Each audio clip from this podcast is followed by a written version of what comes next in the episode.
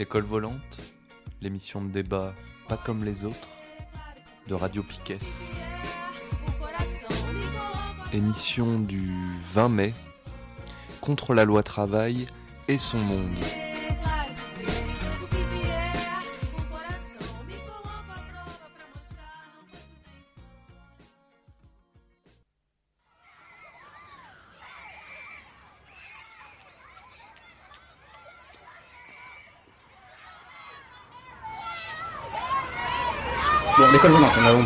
Cazeneuve, tout ça, tout ça. Attends, j'ai envie de parler donc euh, je parle moi, comme ça. Mais c'est une très bonne question. Non, tu me notes sur On le connaît et il nous connaît aussi. Bonjour Bernard. Salut Bernard. Je vais le faire, je vais le faire. de l'éducation politique, de l'éducation euh, culturelle. Bah c'est pas con. Putain, tu vas pleurer quoi. C'est moi, on dit Grèce encore, non? Grâce là encore. Panache. Ah,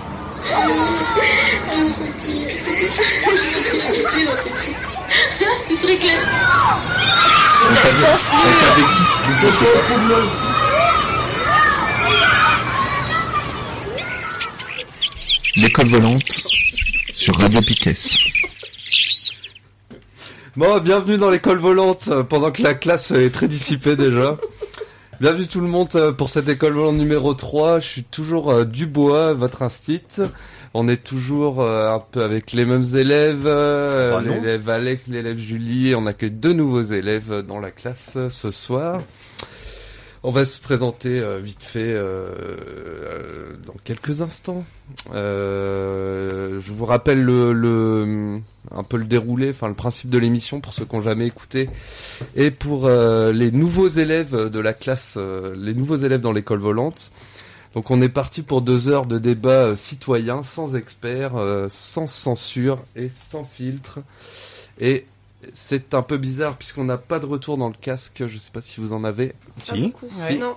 Si, Moi, si. j'en ai pas beaucoup non plus. Voilà, ça ira mieux, c'est mieux. Donc deux heures de débat, euh, il y aura quelques petites pauses euh, musicales euh, gérées par euh, l'élève Alex. euh, on en fera sans doute, on en fera sans doute deux, je pense. Donc euh, bah, l'idée voilà c'est d'être une euh, on est en, on est en classe euh, je fais l'instit euh, vous faites les élèves dissipés plus ou moins dissipés plus ou moins attentifs plus ou moins préparés. Alors, sujet numéro 3, su- sujet de cette école volante numéro 3, on va essayer d'expliquer à ceux qui sont, ceux et celles qui sont pas directement dedans, ce qu'est le mouvement contre la loi travail, qui c'est, qu'est-ce qu'on y fait, euh, pourquoi on le fait, etc. Qui sont-ils? Quels sont leurs réseaux? Une enquête de Dubois. Euh, pute, drogue et euh, lancer de pavé, à qui profite ce trafic Euh, en, en deux mots, du coup, on va essayer de voir, euh, on va essayer de suivre un petit plan quand même, les enfants. On va essayer de causer, euh, qu'est-ce que ça veut dire? Les gens se battent contre la loi travail et son monde. Qu'est-ce que ça veut dire et son monde? Après, on va essayer de voir, euh, faire un petit peu de sociaux, voir qui est euh, dans les mouvements contre la loi travail, donc c'est mouvements contre la loi travail, euh, nuit debout, etc. On va essayer de causer des propositions qui sont faites par les gens, voilà, qui luttent contre la loi travail, puisque c'est un reproche qui est souvent fait dans les médias traditionnels, disons. On parlera de la place des syndicats aussi dans cette lutte, et on essaiera de finir sur les méthodes de lutte, donc en faisant une avec une petite transition entre la place des syndicats et les méthodes de lutte. Et après, ben, on finit la classe avec un un comment dire comme une année scolaire quoi. On fait un conseil de classe on fait un petit bilan de ce qu'on s'est raconté pendant deux heures. On fait des bulletins de- des bulletins scolaires. Donc euh, moi je vous donne un bulletin et après vous donnez un bulletin au prof aussi. Et euh, les cahiers de vacances avec euh, quelques ressources pour aller plus loin pour celles et ceux qui veulent aller plus loin que ce qu'on va faire pendant deux heures euh, je vais laisser la classe. Ça vous va les enfants comme euh, déroulé? Oui, monsieur. C'est bien. La classe est un peu endormie, j'ai l'impression hein, ce soir. Elle est attentive, nuance. Ah. Euh, blabli-blou. Ouais, du coup, on va essayer un autre format encore. euh, pour tout vous dire, chère auditrice, auditeur, euh, il n'y a que de sales gauchistes autour de la table, donc ça manque peut-être un petit peu d'objectivité contre la loi travail. Je ne peux pas vous laisser dire ça, je sors de la douche. D'abord. Donc le côté sale gauchiste, j'aime pas bien. Ok. Euh, euh, blablabla. Donc je vais je vais essayer de faire euh, un peu le- l'avocat du diable. Je vous fais un petit résumé de la, la loi travail au départ, enfin l'historique de la lutte plutôt. Ensuite, euh, ça sera à vous de débattre sur les sujets qu'on vient d'évoquer. Et euh, moi, je me ferai juste peut-être un petit peu l'avocat du diable de temps en temps. euh, je me mettrai à la place des gens que ça fait chier, par exemple les manifs ou les blocages ou des trucs comme ça. Ok? En, Ça vous fait- va, les en fait, enfants? tu feras bri- brise couturier, quoi. Da L'invité de ce soir, c'est brise couturier, en le fait. chien de garde. du C'est bois. ça. Voilà, je suis le nouveau chien de le nouveau nouveau chien de garde. Waouh. Euh, Voilà, on va peut-être faire un petit tour de classe avant de commencer. Donc euh, c'est un peu petit moi pour faire un tour. Non, pardon. voilà, voilà, voilà. Ça va être- On va laisser un petit un petit temps mort quand même hein, pour que être- Julie. Ah bon, euh, généralement c'est moi qui donne la parole ici, mais euh, Alors élève Julie, Oui, maître. présente. Présente. Élève Alex. Oui, mais ça, euh, oui, oui.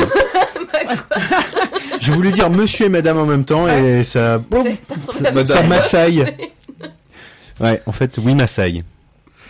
Très bien. Voilà. Élève. euh, hum, Et bah alors. Allez, allez, oh, on se Élève reprend. Steph, tu voudras peut-être. euh, alors, tu peux te présenter plus ou moins comme tu veux. Tu peux être complètement anonyme. euh, sauf je ton prénom que je viens de dire. C'est ça, déjà, c'est cool. C'est bien. Euh, non, je vais continuer de regarder le plafond, c'est bien.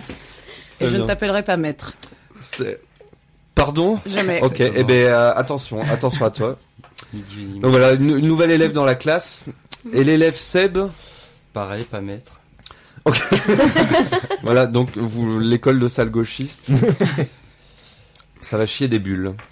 Donc on est tous les cinq pour deux heures pour causer et essayer de vous présenter la loi, enfin le mouvement de lutte contre la loi travail. Je vous fais un petit résumé de, de ces mois de lutte, les enfants. et Oh mais oui, s'il vous commence plaît, à- maître.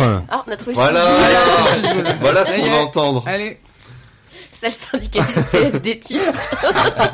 tu veux pas un J'ai mon totem de grève.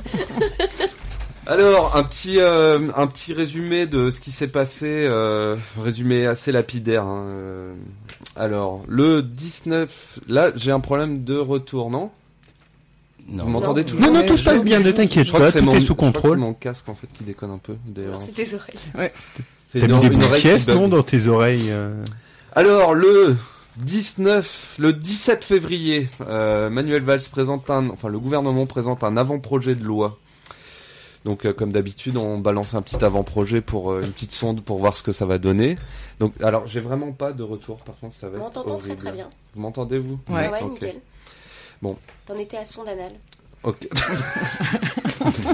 Donc, Ah, si, c'est exactement ce que tu as dit. Levée de bouclier des, euh, des syndicats, des étudiants, de l'opposition évidemment, le euh, à la pro- enfin la, la présentation de l'avant-projet de loi.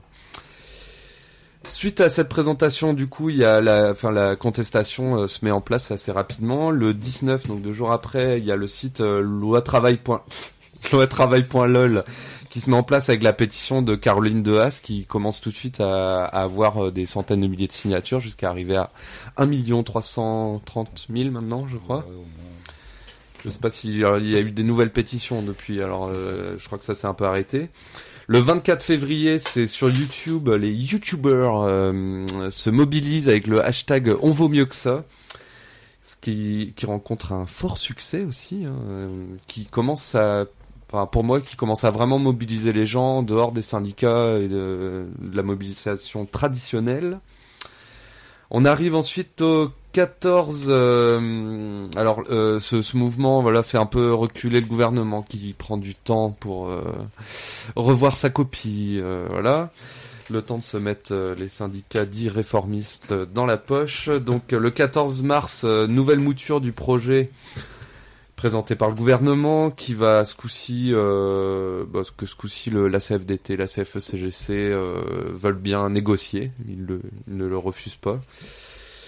Euh, au départ, alors j'ai un petit doute, j'ai pas retrouvé ça. J'avais lu que euh, l'AFO et CGT étaient pas non plus forcément opposés fermement à, Non. enfin, au projet de loi à ce moment-là. Ils ont toujours été. Ils ont toujours été, ouais. pour, le, pour le retrait total. Voilà. Donc en tout cas, c'est à partir de ce moment-là qu'on commence à voir, bah voilà, le- la fracture entre euh, les syndicats qui demandent un retrait total et les syndicats dits réformistes qui font des totems de grève. Ou 10 syndicats. ou 10 syndicats. Euh, le 31 mars, c'est euh, le mot d'ordre. euh, ce soir, on rentre pas chez nous par Fakir, Lor- euh, Lordon, enfin des gens qui se réunissent à la Bourse du Travail et qui disent ce soir, on rentrera pas chez nous. C'est le, le début de nuit debout, donc fin mars. à partir du 31 mars, on commencera à compter. le, le nouveau calen- calendrier révolutionnaire, euh, 32 mars, 33 mars, etc. Et euh, euh, en avril, finalement, il se passe pas grand-chose au niveau législatif ou exécutif. C'est surtout la contestation qui se met en place avec des manifs euh, hebdomadaires qui en mai vont commencer à devenir euh, bi-hebdomadaires. Donc en avril, on commence à parler de violences policières, on commence à parler de mobilisation, des syndicats, comment se positionne chaque syndicat, les, comment se positionnent les syndicats lycéens, étudiants, etc. Et on manifeste beaucoup. Le, le 3 mai, euh, la loi arrive en examen à l'Assemblée. Et bah, là, le gouvernement se rend compte que ça va être un petit peu compliqué de la faire passer. La mobilisation s'amplifie dans la rue et euh, le gouvernement se rend compte qu'il n'aura pas une majorité pour faire passer la loi. On en arrive le 12 mai à l'utilisation du 49.3 par Manuel Valls qui provoque euh, la colère des gens mobilisés, donc déjà depuis deux mois à ce moment-là. hein. Presque deux mois.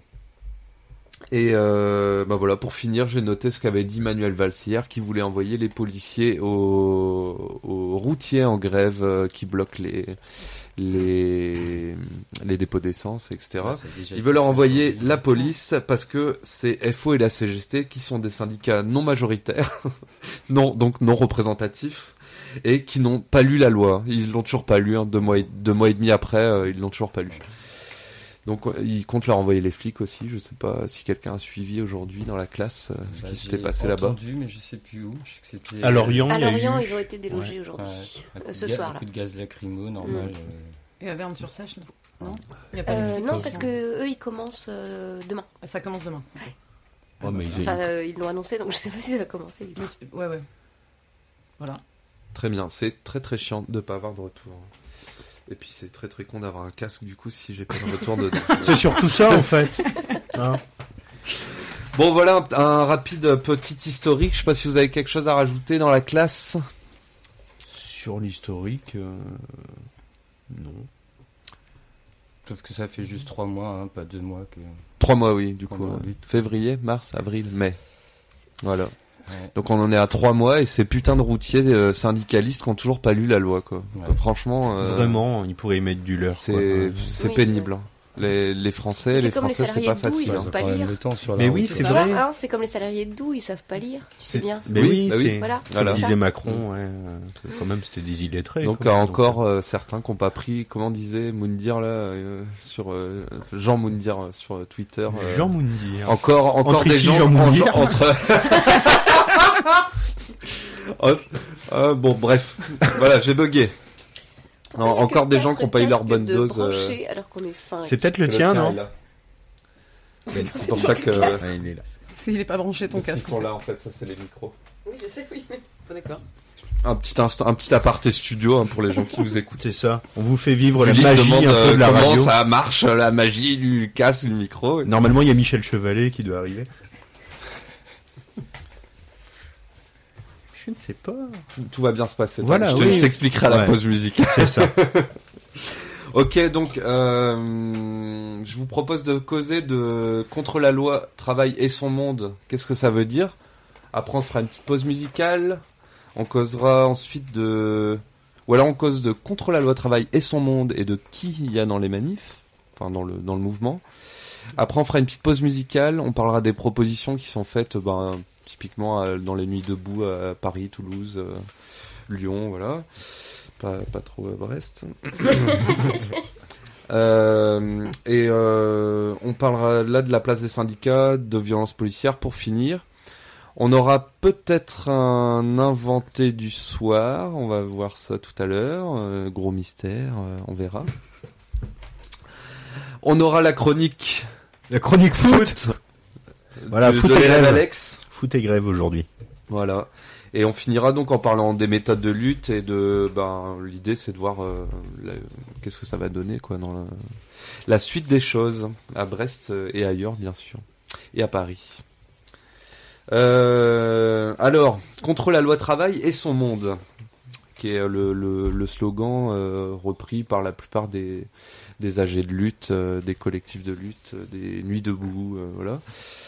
Euh, bah voilà, je vais maintenant je vais laisser parler les élèves. hein. Je voulais savoir ce que ça veut dire pour vous, puisque je peux dire, sans me tromper, que vous êtes tous et toutes plus ou moins engagés dans ce Dans le mouvement? Non, dans le mouvement? Je, je vois pas. à différentes. Non. euh, Non. Ah, moi, je viens juste aux manifs parce qu'il y a des merguez des après. marches, Ouais. euh, tu sais, digestives euh, en c'est ce moment à Brest. Tous les jours, c'est vachement pour sympa. les merguez, il y en avait pas trop ces derniers temps. Bah, c'est pour ça que j'attendais à chaque fois je venais à la manif en disant il y aura peut-être des merguez et puis là c'était ça- une marche, tu sais, digestive. Ah ouais, c'est ça. Mais on marche avant de manger, c'est pour, le Et il principe n'y avait de pas la... à manger après. C'est ça. C'est ouais, nul. Donc c'était juste une marche. Puis on marchait pas trop parce que bon, le- la moyenne d'âge était quand même assez. Ah bah quand on Elle parle, passée, euh, bah ouais, mais l'important dans ce mouvement c'est les âgés. Alors euh, oui, je la fais souvent en ce moment.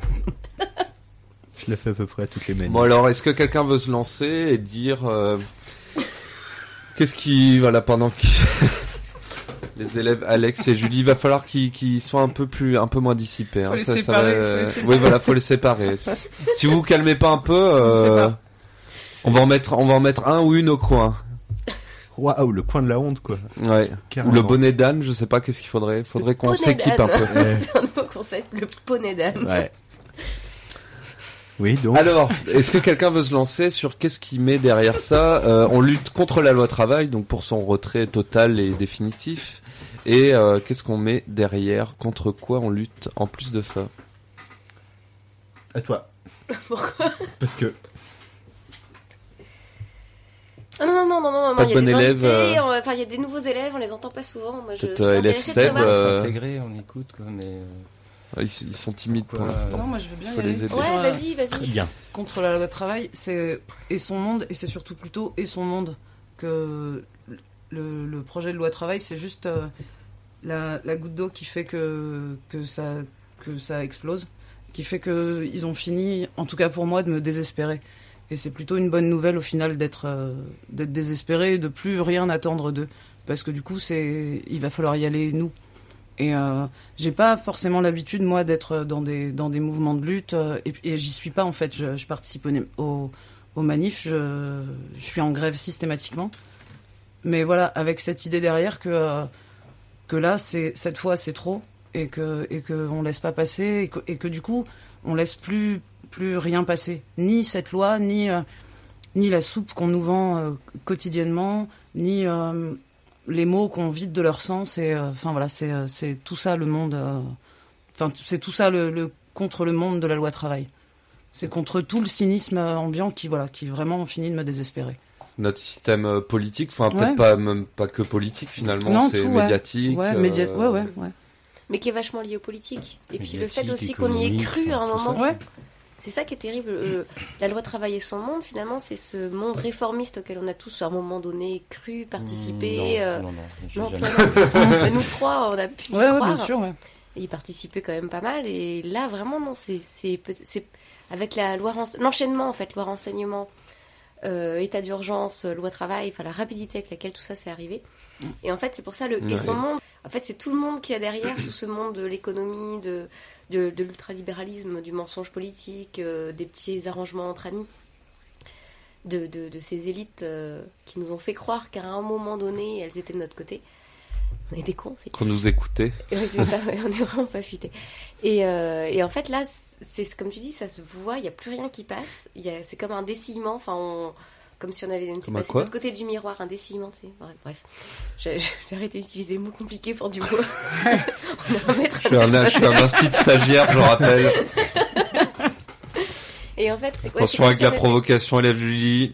C'est comme si on était sorti de la grotte euh, de Platon, qu'on avait cessé de regarder les images sur le mur, qu'on découvrait euh, le monde avec sa violence, son... enfin qu'on découvrait ou qu'on acceptait de voir enfin, plutôt d'ailleurs, le, le monde économique ultralibéral avec sa violence. Et, euh, et voilà, Et en fait c'est ce monde-là qu'on qu'on refuse, je crois. Voilà, bah on commence avec euh, une note un peu joyeuse, hein, c'est la fin de l'espoir. Après, il y en a qui n'ont jamais On eu cet espoir. Comme, pour moi, c'est ça, comme disait Steph, la loi de travail, c'est la goutte d'eau. C'est-à-dire que ce monde-là, je savais très bien à quel point on était déjà pris dedans. Maintenant, là, ils, ils le font en plein jour, j'ai envie de dire. Quand je dis, je sais plus trop euh, qu'il faut mettre derrière entre les politiques et les, les grands puissants. Bon, même si je sais à peu près, mais Oui. euh, voilà, c'est là, ils, ça y est, ils apparaissent au grand jour euh, par un gouvernement soi-disant socialiste. Donc, euh, bon, bah, ils expriment clairement leurs intentions. Euh, Il y a TAFTA qui déboule derrière, il y a CETA qui déboule, il y a que dire En fait, on n'a toujours pas lancé la transition énergétique. On... voilà, il n'y a, il y a aucune volonté du gouvernement à aller dans le sens du, peuple, tout simplement. Ça, ça fait longtemps, mais là, maintenant, c'est affiché clairement. Et là, je pense que, bah oui, si on répond pas maintenant, euh, pas que dire. Je sais pas, mais je, je comprends pas tous ces gens qui se lèvent pas en ce moment. Ouais. Ça, ça me rend triste, par contre. Ben alors, euh, il y, en- il y en a beaucoup justement qui interprètent ça, que les gens se lèvent pas, justement en disant qu'il leur reste peut-être encore un peu d'espoir. Quoi. En gros, ils ont pas touché le fond et Alors après, peut-être qu'ils peuvent pas non plus. Je me pose toujours la question. leur reste c'est pas, 10 c'est pas balles encore à la fin du mois, de, faire une grève, quoi. C'est les gens sont tellement pris à la gorge de, de partout. Ils le seront encore plus s'ils y vont pas. Euh, Après, ils sont pris aussi à la gorge par la télé, Ouais. mais Mm. Pour ça, ouais, je sais pas. euh, On était, je sais pas combien dans la rue euh, pour le mariage pour tous, qui était quelque chose à faire, certes, mais je pense pas que ça a touché, que ça, touche la vie euh, de, tous les Français comme cette loi du travail va le faire, quoi. Parce que là, on parle d'une loi du travail, tout le monde se dit peut-être que c'est qu'au travail qu'il va y avoir des changements, mais non, en fait, ça, c'est une perte des, droits de l'homme au sein du travail, et la- ça, ça enchaîne une perte des droits de l'homme à la maison, quoi. Enfin, c'est, on n'aura plus de vie, quoi. Déjà qu'on n'en a pas une super. Les gens, Ah ça ben les- oui, oui, bien sûr. hein. De toute façon, quand t'es euh, quand t'es dans la peur euh, tout le temps, enfin c'est voilà, c'est toujours pareil. Ça va avec les, les lois antiterroristes, euh, les lois, Ah. l'état d'urgence. euh, on va avoir peur de tout quoi bientôt. Et ça, ils savent s'en servir de la peur. hein. C'est un concept qui existe depuis un moment, ce qu'on appelle la stratégie du choc, Du très choc, bien ouais. décrit par euh, Naomi Klein, je crois. On peut en dire un petit mot euh, pour nos auditrices, auditeurs, si quelqu'un se sent de- d'écrire en, deux mots. Bon, Naomi Klein, je pense que tout le monde l'a. Bon, activiste jour- américaine, journaliste, soci- sociologue, journaliste. euh, Très impliquée au moment de la Très, très COP21, bien on l'a beaucoup vu en France. euh, Ouais. Elle vient régulièrement et elle a notamment ouais, produit, euh, enfin d'abord écrit, et puis produit un documentaire sur, euh, sur la stratégie du choc. Voilà. Cette idée que euh, c'est beaucoup plus facile de faire passer. euh, Une grosse pilule. c'est ça. à un Je comprends pas tes gestes. Rapproche ton micro. Ok. Pardon. Ouais, il est plus facile de faire passer une grosse pilule euh, après un bon coup ouais, sur la tête. Puis Et là, on là, se l'est pris. Comme par hasard, après les attentats, bon, bah, si on n'est pas en plein dedans, euh, Ah ouais, donc c'est euh, allons-y d'un allons-y d'un coup quoi, euh, ça passera mieux, c'est ça Enfin, si je résume. Bah, on en avait euh, déjà discuté, non, hein, non. le fait que la loi renseignement, qui était notre première émission, Mm. euh, elle était prête depuis trois ans, euh, mais écrite intégralement dans une annexe d'un article paru euh, dans une revue de renseignement. Euh, oui, les choses sont prêtes et, et on voit bien qu'il y a des gens qui attendent le bon moment. Et là, visiblement, les, les attentats, ça a été l'occasion d'accélérer, je pense, Mm. à fond, de se dire, il y a 65 millions de personnes euh, qui sont visiblement prêtes à, à tout avaler, à tout avaler. Et ils ont raison en même temps, parce que Ouais, ont c'est vrai que la loi renseignement, quand elle est passée, on était 20 place de la liberté comme des crétins à faire des vidéos rigolotes en espérant euh, que les gens réagissent. Personne venait. C'était, c'était assez dramatique. Et pourtant, cette loi-là, elle augurait tout le reste, puisqu'une fois que tu, tu surveilles ta population, tu sais que c'est que le début. Ça veut bien dire que euh, tu la surveilles pas pour la surveiller, tu la surveilles parce que tu as d'autres saloperies qui sont préparées derrière et que tu vas absolument pas euh, permettre une mobilisation. ouais. C'est pas comme que ça les que gens se sentent c'est bien. pas comme ça que c'est vendu aux gens quoi. C'est ça le. Ben non. Et on n'a pas su, je C'est pense, pour à ce arrêter moment-là. des méchants Et je pense que là, la première trahison des politiques de gauche, sincèrement, ça a été à ce moment-là. Ça- Le fait qu'ils soient pas dans la rue, qu'eux ne mobilisent pas, qu'ils ont, ils ont quand même des moyens, les syndicats Hmm. comme les, comme les partis, ils ont des moyens de mobilisation limités, d'accord, mais ils ont quand même des moyens. Ils n'ont rien fait. On, on s'est retrouvé à, ouais, c'est ça, 20 pecnos. euh, Bon, c'est bien marré, hein, c'était chouette, mais. C'était pas le but du jeu vraiment à la base. ça, Et du c'est coup, ça. pourquoi, à ton avis, ils ont rien fait à ce moment-là? Ça les concernait pas, les gens. Ils se, sont pas, ils se rendent pas compte, quoi. C'est, ça les touche de loin. Oh, je vais être filmé quand je vais aller faire mes courses. J'ai Je- rien rien à me cacher. reprocher. J'ai rien à reprocher, reprocher, voilà. voilà, Ouais. c'est toujours le. Puis si on pouvait attraper mon voisin, euh, Ouais. parce que lui, il m'embête pas mal, quoi. C'est, ce serait bien. Je pense que c'est vraiment c'est l'attention qui est détournée. euh, on- on- la seule question qu'on qu'il y a dans le débat public, c'est si t'as rien à te reprocher, voilà. Je vois pas pourquoi tu serais contre. Or cette question, on s'en fout. Enfin, c'est une fausse question. Quoi. C'est est-ce que tu vas être surveillé ou pas? Et quant aux partis, on a bien vu que euh, dans les partis, il y avait une rupture. On se retrouvait face à un débat qui n'était pas gauche-droite. T'as la- des gens de gauche et de droite qui se sont mobilisés pour, des gens de gauche et de droite qui se sont mobilisés contre la loi renseignement. Et là, on avait plutôt un débat, euh, on va dire, progressiste contre, euh, contre euh, réactionnaire, prônant le contrôle social. En a aussi à gauche, hein, il y a une tradition stalinienne qui n'est pas enterrée encore. Et, et- et on a bien vu ça, mais au, au sein du PC, on l'a vu aussi. Ce débat-là, ils l'ont eu. Par contre, ce sont les progressistes qui ont gagné. Il n'y a que le Front de gauche. Et ça me faisait vraiment mal au cœur. Et il n'y a que le Front de gauche qui a réellement été clair. Au bout, après un débat, ils ont été clairement contre la loi renseignement. On les a appelés, hein, parce qu'on a appelé nous l'ensemble des sénateurs. euh, et et c'est les seuls qui avaient des réponses hyper claires et unies. Et par contre, ils ont voté, mais ils n'ont pas mobilisé. Et ça, j'arrive pas à me l'expliquer.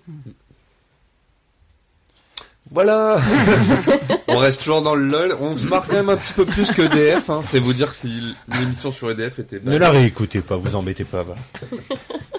Alors, dans, dans les trucs que j'avais noté un peu sur euh, qu'est-ce qu'on pouvait mettre derrière Et son monde, et ben Seb, t'en as déjà repris une partie. J'avais j'avais noté ouais, le TIPP, le, le, le monde capitaliste. Je pense que c'est l'organisation de la production capitaliste qui est remis en cause euh, radicalement, enfin fondamentalement, hein, par la plupart des gens qui sont mobilisés, je pense. Même, enfin, je veux dire, sans être euh, euh, du NPA, quoi. C'est.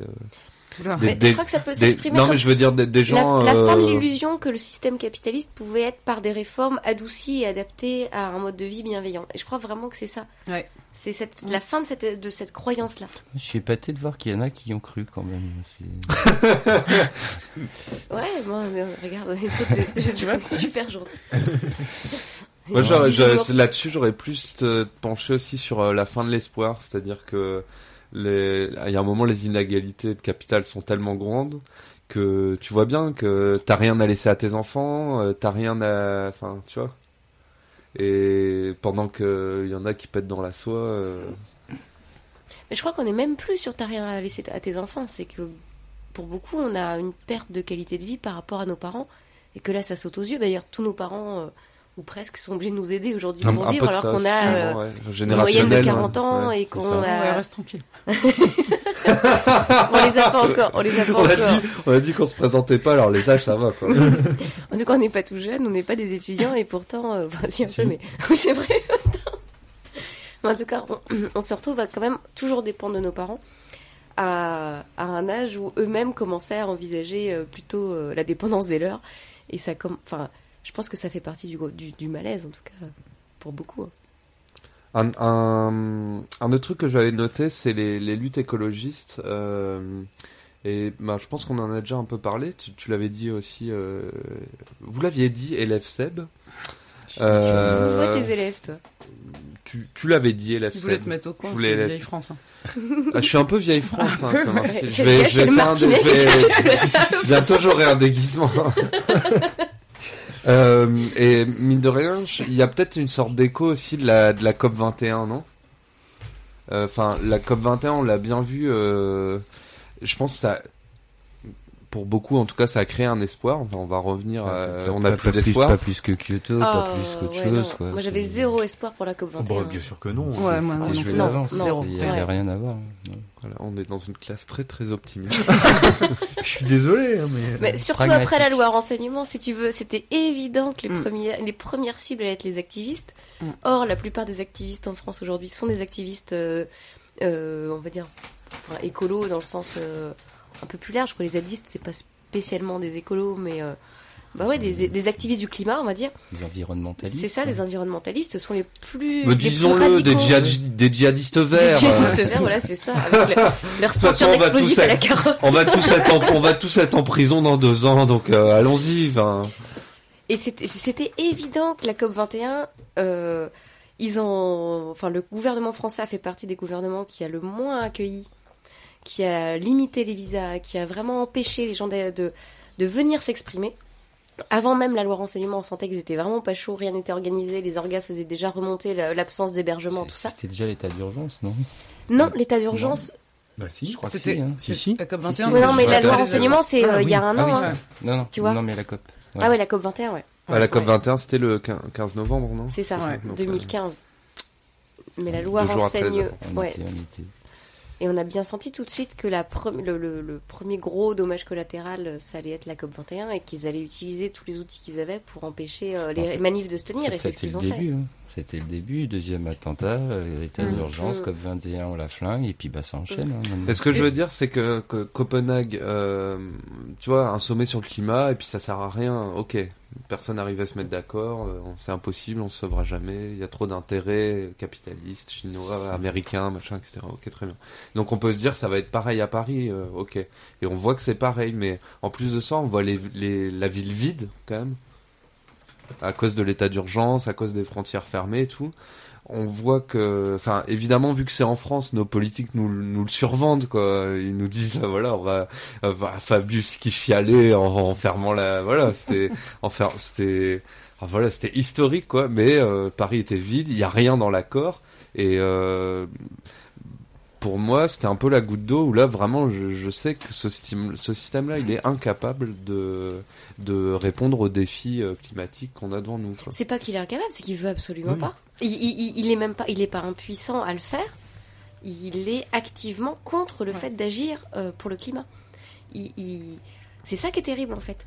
Bah, le problème, c'est qu'il y a des grands puissants qui ont pétrolier, euh, même électrique. Enfin, il y en a qui ont déjà la, la main mise sur le tout ce sur tout ce système-là, quoi. Donc, euh, c'est sûr que si eux ils perdent de l'argent au passage, ils vont bloquer, quoi. C'est ce qui se passe d'ailleurs. C'est pour ça qu'on fait toujours rien en France, quoi. Bah oui. Qui, qui Et, et qu'on n'a jamais eu un gouvernement plus sensible au lobby, au lobby, au lobby que le que le que ce gouvernement-là. C'est c'est c'est assez terrible quoi.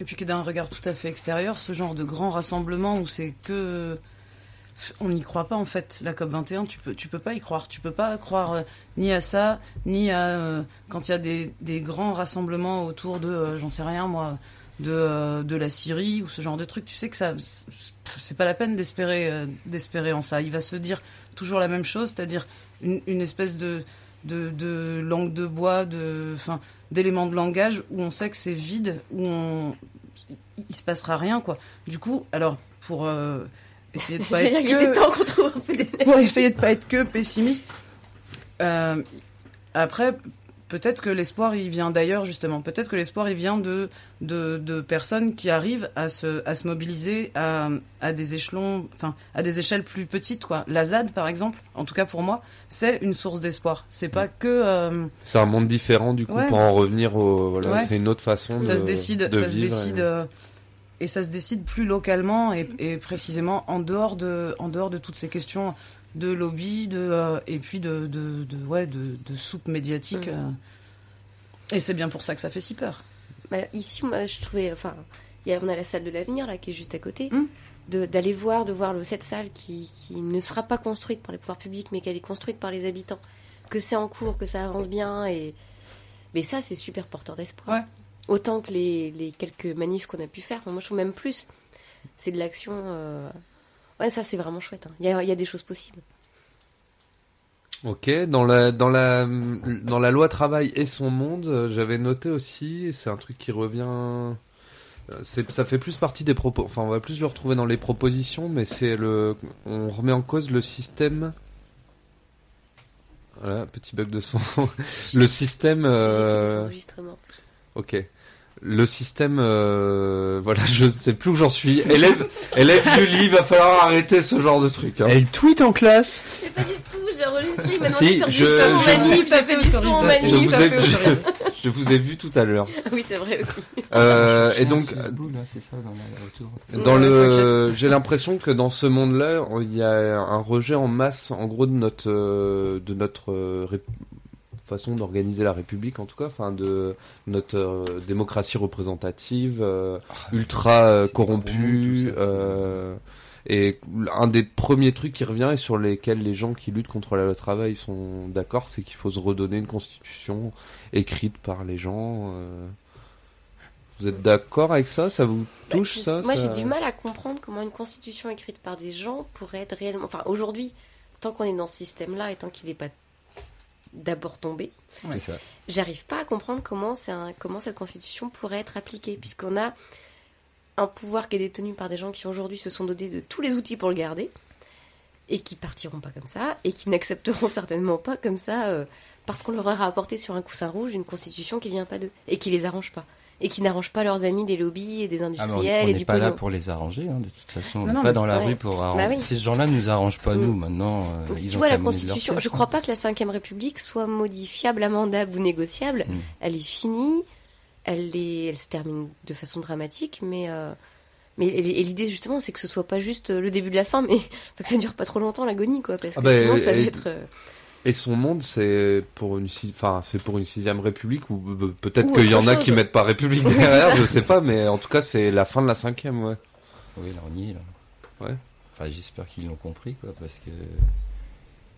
Sinon, Le- peut-être y avoir une Et, et- d'ailleurs, moi, je tiens à force, dire que hein. le, le- la fin de la République, elle viendra. Enfin, c'est pas la rue qui a mis la fin à la République, ce sont ses élus. Mhm. Euh, dans la rue, on criait l'autre jour euh, le, le slogan brestois par rapport à d'autres, c'était vraiment 49-3 coups d'État.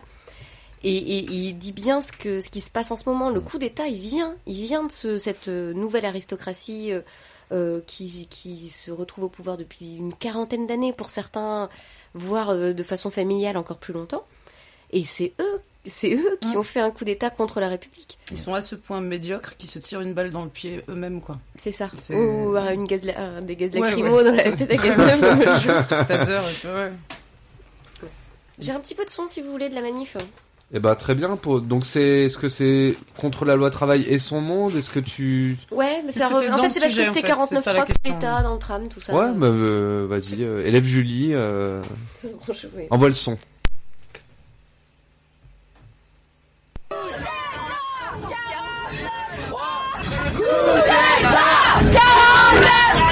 Dès que ça va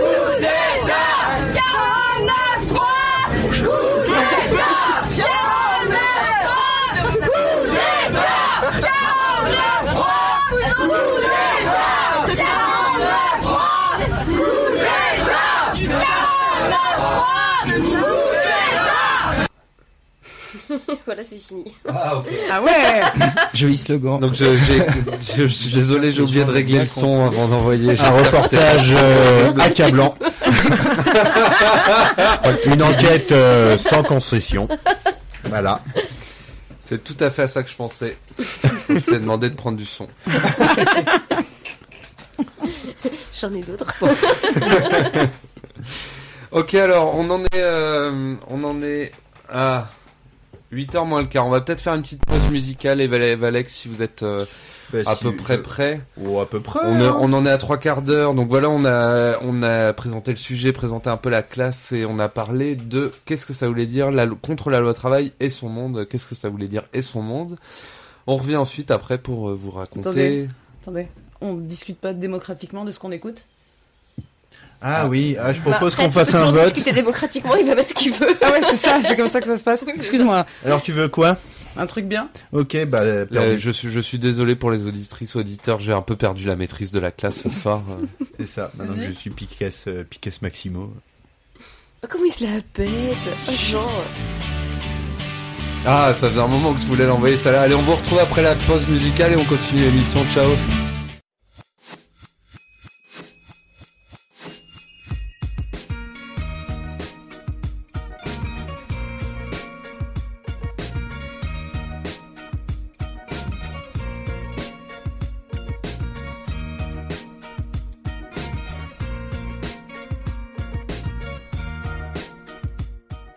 L'école volante, l'émission de débat pas comme les autres, de Radio Piquet.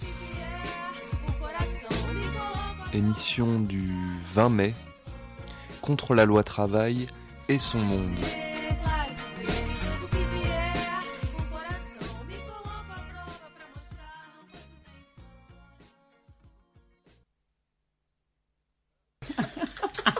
Et voilà, on est de retour dans l'école volante Avec des gens qui rient. pendant qu'on se racontait nos histoires de CRS. C'est marrant la lutte. Alors, euh, les enfants, euh, on s'est, on a causé de qu'est-ce qu'on mettait derrière. euh, on est contre la loi travail et son monde. Maintenant, on va essayer de causer un peu de qui y a, faire un peu de sociaux, euh, qui y a dans dans le, le mouvement contre la loi travail, qui y a à Nuit debout, etc. Euh, je peux commencer par vous faire un petit résumé d'un papier. Il y a des sociologues qui ont bossé à Nuit debout, donc depuis trois mois, du coup presque, enfin deux, là pour le coup deux mois. Ah, c'est un truc sérieux. hein. Euh, bon, je- Et rapide. je sais pas si c'était très très sérieux, mais un petit peu quand même. Ils étaient plusieurs, ils ont interrogé plein de gens, et puis c'est de la sociologie, donc c'est toujours vrai. Euh, alors ce qu'ils ont vu, c'est qu'il y avait tous les âges, euh, contrairement à ce qui est beaucoup dit hein, dans les médias traditionnels. euh, Ah, il c'est a- c'est assez. euh, c'est c'est assez réparti en tranches d'âge. Euh, ils ont comparé un peu est-ce qu'il y avait plus d'hommes, plus de femmes. Ils ont trouvé qu'il y avait un petit peu plus d'hommes. Euh, bon, ils mettent des explications euh, pratiques derrière. On les voit bien, les explications pratiques. Oui, c'est Bah ça. ouais. oui, hein, on Bah. sait dans quel monde on vit, voilà. Voilà. Euh, mais bon, pas une, voilà, pas que des mecs, quoi.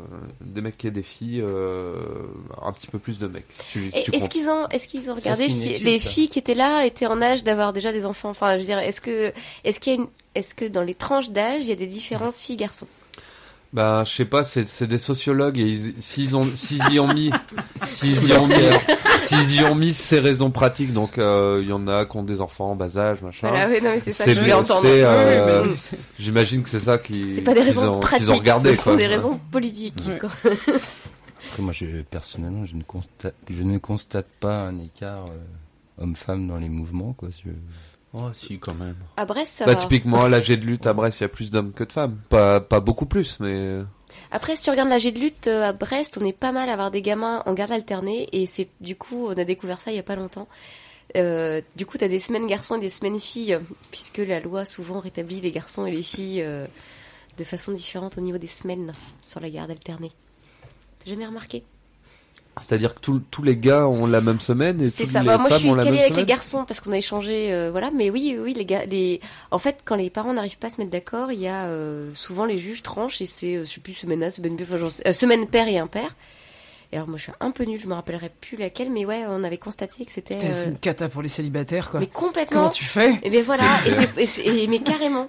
Oui, mais c'est bien pour les gens, pour les parents. Non, Ça, c'est te la coller avec tes potes, regarder un Non, match non, de non, foot non. ou pour les filles. c'est c'est bien euh, pour le système, parce ce que tu ça laisse les gens pauvres De quoi on parle tu restes tout seul. Tu restes pauvre. Oui, Et tu donc, euh, parlais comme ça, on aussi. Tu disais quoi? On va voilà, on va essayer Ouais. de se recentrer Non, donc sur les voilà. sociologues, donc Un, qui un peu, un petit peu plus d'hommes que de femmes, euh, Ouais. sans doute pour des raisons donc, que j'appelais pratiques, qu'il faudrait appeler À politiques. tort, manifestement. si j'ai bien Voilà. euh, Voilà, c'est tout. Euh, alors, euh, c'est leur étude portait sur la nuit debout à Paris. Donc, euh, ils regardaient aussi si c'était que des Parisiens. Euh, alors, essentiellement des Parisiens, quand même, évidemment. Euh, surtout l'Est parisien, les, si je me trompe pas, des quartiers plutôt. Bobo. Alsacien. Bobo. Bobo. Voilà. À l'est. Euh, et quand même jusqu'à va 10%, pas leur faire 10 plaisir, de gens amis qui venaient pas du tout de Paris. Euh, ils ont vu Non, il venait de Montreuil. Rien à voir Rien Ils ont vu euh, toutes les catégories sociales, disons, euh, même s'ils ont quand même ob- observé que le, le, le cliché euh, jeune surdiplômé au chômage, il y avait un peu de vrai, mais pas plus que ça, disons. C'est quand même la catégorie la plus la plus représentée hein, à Nuit debout. C'est assez, c'est assez logique. Hein, euh. Avec ça à faire. Et euh, ils ont essayé de, de faire un petit, euh, un petit. C'est moi qui fais l'avocat du diable. D'ailleurs, je ne comprends qu'il est pas. chômeur autour de cette table. D'ailleurs, je veux lancer un appel à tous les chômeurs. On est 3 millions quand même. À, à nous seuls, on peut faire tomber le gouvernement. Ah ouais, quoi. ouais. C'est- Oui, il y en a Et puis on a accès à faire. Et on a accès à faire de ça. le faire tomber. Mais donc, oui. euh, on va pas aller attraper un nouveau contrat dans ces conditions. Je refuse totalement. Je ne peux pas faire la grève. Parce que je m'étais pas trop présenté, mais je suis, oui, je suis chômeur et bon, j'ai travaillé avant quand même. Et j'ai pu voir, c'est pour ça que j'avais depuis longtemps depuis plus d'espoir déjà sur 18 ans de société de service. euh, on a des CDI, soi-disant le contrat euh, qui nous sécurise le mieux en France. Enfin, euh, quand tu travailles en mission chez un client et tu perds ta mission pour une raison XY, économique, le client a choisi de travailler avec une autre société, rien de plus facile pour le patron de dire bah j'ai plus j'ai plus la mission, bah j'ai plus ce poste, merci, au revoir. Donc voilà le CDI qu'on me S'il te proposait. plaît, Bah, tu c'est vas ce que partir. t'avais aussi, Ouais, Alex. pareil, ouais. Donc euh, voilà, bah, au bout de 18 ans, la loi du travail et tout, bon, c'est bon, je veux non, mais des, des, des contrats dans ce contexte-là, non merci. Donc on- oui, je vais en profiter pour essayer de, de faire quelque chose contre. mais on devrait être 3 millions dans la rue. Enfin tout ça, Bah ouais, en tout cas pour ceux qui ouais. peuvent se bouger, hein, suivant leur semaine de garde, suivant euh, ce qu'ils ont réussi à mettre comme essence dans la voiture. Mais faites du covoiturage, je sais pas. Mais euh, Prenez les et- transports en commun, je sais pas. Ou Ouais, alors on pour- fait des garderies dans la rue. Mais oui. Ouais. Bah oui, Ah Bah oui, il y a toute une organisation. dans les années euh, 70, c'est ce qu'ils avaient organisé. Il y en a pas eu pour l'instant des garderies comme ça, des Non. trucs euh, si Non. organisés que ça? Mais je pense que ça va commencer parce qu'on la a, pour avoir discuté avec pas mal là sur l'AG, euh, euh, c'est des sujets qui reviennent. Ouais. Et bon, tu sais, entre le moment où tu discutes et puis le moment où tu réalises qu'ils seraient dans s'organiser, il n'y a pas tant que ça de temps. donc. Mais emmenez vos enfants en manif, faut les former de bonne Mais moi, hein, ils sont venus plusieurs fois, hein, à toutes quasi. hein. Alors on peut on peut peut-être dire ça à Brest euh, pour les Parisiens parisiennes qui nous écoutent. On va peut-être pas donner tout à fait le même conseil quand même. Bon, c'est un peu risqué pour eux. Maintenant, ils sont Le plus Le petits. casque ils de vélo est obligatoire jusqu'à balles, 12 maintenant. ans. Les enfants sont tous équipés. Non, mais c'est bon, les flashballs, la passent au-dessus de leur tête. Ils visent la tête des adultes. Pour l'instant. euh, Ah oui, vu qu'ils Ouais, visent la tête des adultes, ça passera au-dessus, c'est bon. Et voilà. Euh, voilà, niveau sociaux, euh, ils ont ils ont vérifié ils ont ils ont vérifié aussi euh, le le côté euh, ap- apolitique que revendique le mouvement et donc ils ont bien vérifié qu'il y avait assez peu de gens euh, soit encartés soit euh, ils dans ont- un parti soit dans un Et ça, ils ont vérifié ça, dans ouais. un syndicat ouais. ouais, ils sont forts. il y en a il y en a pas bah c'est sur euh, déclaration capables, hein, Sur euh, sondage, ouais. c'est un sondage euh, si t'as envie de répondre tu réponds ce que tu veux hein. Non, non, on n'a jamais été. Non, jamais. Ils ont pas trouvé plus. Bah après ça représente pas beaucoup plus que ce que ça représente quand même plus que la, la population active quoi. Enfin, évidemment, t'as pas de chiffres, quoi. Ils ont trouvé. là- J'ai que des j'ai des j'ai des élèves très très indisciplinés ce soir. Ça va- ça va pas aller. hein. C'était l'analyse aux doigts mouillés de Dubois. C'est 19,7% C'est de gens en sociologie, donc euh, on est dans la précision, bien sûr. Non bon. Est-ce que est-ce que vous avez envie de d'expliquer aux gens quelque chose sur qui est dans cette lutte que sur lequel il pourrait se faire une fausse idée ou un ce qu'on entend pas mal par exemple Il n'y a euh, pas que des on regarde, casseurs. hein. euh, Faut arrêter de faire passer tout le monde pour des casseurs dès qu'on bouge ses fesses contre le gouvernement. Quoi, c'est pas parce qu'il y a une tomate qui va être lancée sur une préfecture, même si t'as une cagoule, que t'es un casseur. Donc il y a surtout des gens de tous bords. Moi, c'est ce que Mais je constate. hein. Qu'est-ce que c'est de toute façon un, un casseur Ouais. Enfin, Et c'est quoi une cagoule aussi? Parce que. Waouh. Ah oui, on va, dé- on va vraiment débattre de chaque mot en fait. Non, ouais. D'accord. c'est pas ça que je voulais dire. Je voulais- Après, qu'est-ce que c'est qu'un l'intérêt de casseur mettre une pour le c'est- gouvernement, pour le Qu'est-ce que c'est pour qu'un le- casseur Ah ouais, mais c'est mais c'est Ouais, vrai. c'est ça. À moins de vouloir être ridicule, Que la ça- cagoule te, te protège pas en fait. Ça, ça- ça n'existe pas Bonne un question. casseur au final. euh. Un casseur de jambes. euh, Oui, c'est ça qui c'est qui casse. Je veux dire, il y a personne qui vient euh, en disant euh, moi je suis là. Enfin moi en tout cas j'ai jamais vu personne arriver en disant je suis là pour euh, casser quelque chose. Ah bah non, 99% des manifestants, non. Évidemment, t'as toujours une petite bande qui traîne, qu'on profite. euh, Mais de la qu'il- faire porter le chapeau à tout le monde. Est-ce qu'il y a vraiment des gens qui sont là que pour casser Enfin, je- c'est même euh, décrédibiliser Bah, vite fait leur va- euh, leur engagement Je politique. pense qu'il faut pas qu'on parle des, des mouvements euh, vraiment qui il y en a hein. il y a des groupes qui viennent dans les grosses manifs à Paris on l'a constaté il y en a qui viennent que pour ça mais ça ça n'a rien à voir avec le mouvement c'est Mais, mais que pour ça, pour un but politique ou que pour ça, que pour ça? Je pense que c'est des gens qui ont déjà la haine du système Ouais. Donc il y a une coup, volonté de casser le système, du coup c'est Ouais. mais politique. euh, Et je, ouais, on pourrait- Elle a un truc ouais. L'élève Steph a un truc à nous lire. Il y a une Ouais. récitation. Élève Steph, euh, elle a- Ah, elle a- bah, a bien fait son travail, Elle a un bravo. super texte. Un bon point. C'est c'est une chance que j'ai retrouvé la page. Euh, donc c'est euh, Eric Hazan, la dynamique de la révolte, sur des insurrections passées et d'autres à venir. Et précisément, il parle de, il parle de ça, des, des casseurs, avec un ton, enfin, avec beaucoup d'ironie. Donc il dit c'est un lieu commun que de dénoncer le matérialisme de la jeunesse, son peu d'intérêt pour les grandes convulsions qui secouent le monde, bref sa dépolitisation. Quand cette même jeunesse se met à brûler des voitures, à attaquer des commissariats ou à défoncer les vitrines des banques, ce n'est pas politique, ce sont des casseurs, des cagoulés, des djihadistes en puissance qui, en fait de discussion, ne méritent que la comparution immédiate. LOL. Ouais. ce qui, ce qui, ce qui dit là, en fait, c'est que c'est, juste que précisément, c'est tout l'inverse de ce qu'on dit. Le, le fait de casser, on le cautionne ou on le cautionne pas, et on... mais c'est politique. Quand tu dis ils ont la haine, ils ont la haine de quoi? Du système dans, le- dans lequel ils ont grandi, du système dans lequel euh, on les maintient, euh, de, du mépris affiché qu'on a pour eux. Et euh, qu'est-ce, qu'est-ce qu'ils peuvent faire en fait? Est-ce qu'ils ont d'autres armes que celle d'aller euh, ouais péter une vitrine? Alors c'est c'est, con comme geste et euh, c'est euh, c'est sauf si c'est une banque, bon, Oui, oui si c'est une banque. euh, sans vouloir cautionner. hein. non mais ouais. je suis d'accord avec vous. Mais À bon, la classe de bon, gauchistes. Après, on énerve les gens, on énerve les gens. euh, on se- Après- et on se plaint qu'ils soient énervés. Non mais voilà, moi juste- j'ai vu des gens venir euh, où OK pour eux le, le la seule le seul moyen de lutte politique qu'il y a enfin ou qui vaille c'est de casser des choses mais euh, c'est toujours avec une démarche politique. Moi je j'ai jamais vu personne venir euh, Mais c'est Euh, précisément ça que qui dit quoi. C'est que quand au bout d'un moment tu leur as re- tu leur as retiré tout, quand au bout d'un moment la seule démonstration que la société leur donne c'est de la violence, qu'est-ce qu'on peut attendre en retour que de la violence? Et, et puis attention, euh, ce qui pose un vrai souci, c'est que d'un côté, on a des, des vrais, des, bless, des, des manifestants qui sont physiquement blessés, mais en masse. De l'autre côté, on appelle casseurs des gens qui cassent des objets. Mm. Et c'est quoi cette société qui continue, enfin qui met en avant, enfin qui va donner la priorité aux biens matériels par rapport aux personnes humaines. C'est-à-dire que les, on va dénoncer les casseurs qui cassent voilà quelques bancs, quelques Mm, mm, vitrines, ça reste des choses Mm. inertes qui ne souffrent pas, qui ne sentent rien.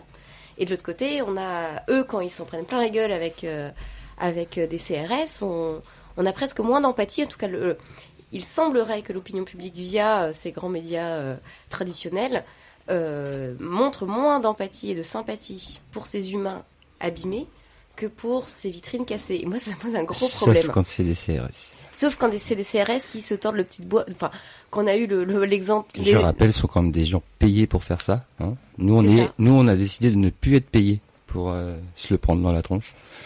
Donc euh, voilà, je sais pas. Et puis on est pas armé pareil. Hein. Je, je, je l'ai encore vu récemment, un peu enfermé par les boucliers, et les Robocop. Ça, bon bah, on se sent pas très bien dans son jean et ses baskets. Hein. On se dit que qu'est-ce qu'on fait là, quoi. Mais le rapport de force c'est pas le même. Mais c'est vrai quoi, on a par les médias, effectivement, par les médias, on, fait pleurer les gens sur les CRS ou les vitrines de banque. Et, et- et le casseur est une construction médiatique. C'est ce que dit ton texte. C'est c'est clairement une construction médiatique. non, ça bah, n'existe pas. C'est un peu ce que j'ai tendance à penser Mm. aussi hein, même si j'essaie un peu de faire l'avocat c'est parce qu'ils diable. s'attaquent, c'est parce qu'ils Euh, euh, pardon, à, à une des libertés fondamentales, qui est le droit de propriété. Et qu'est-ce que c'est que cette liberté fondamentale, le droit Mm. de propriété? À- Enfin, à quoi elle rime?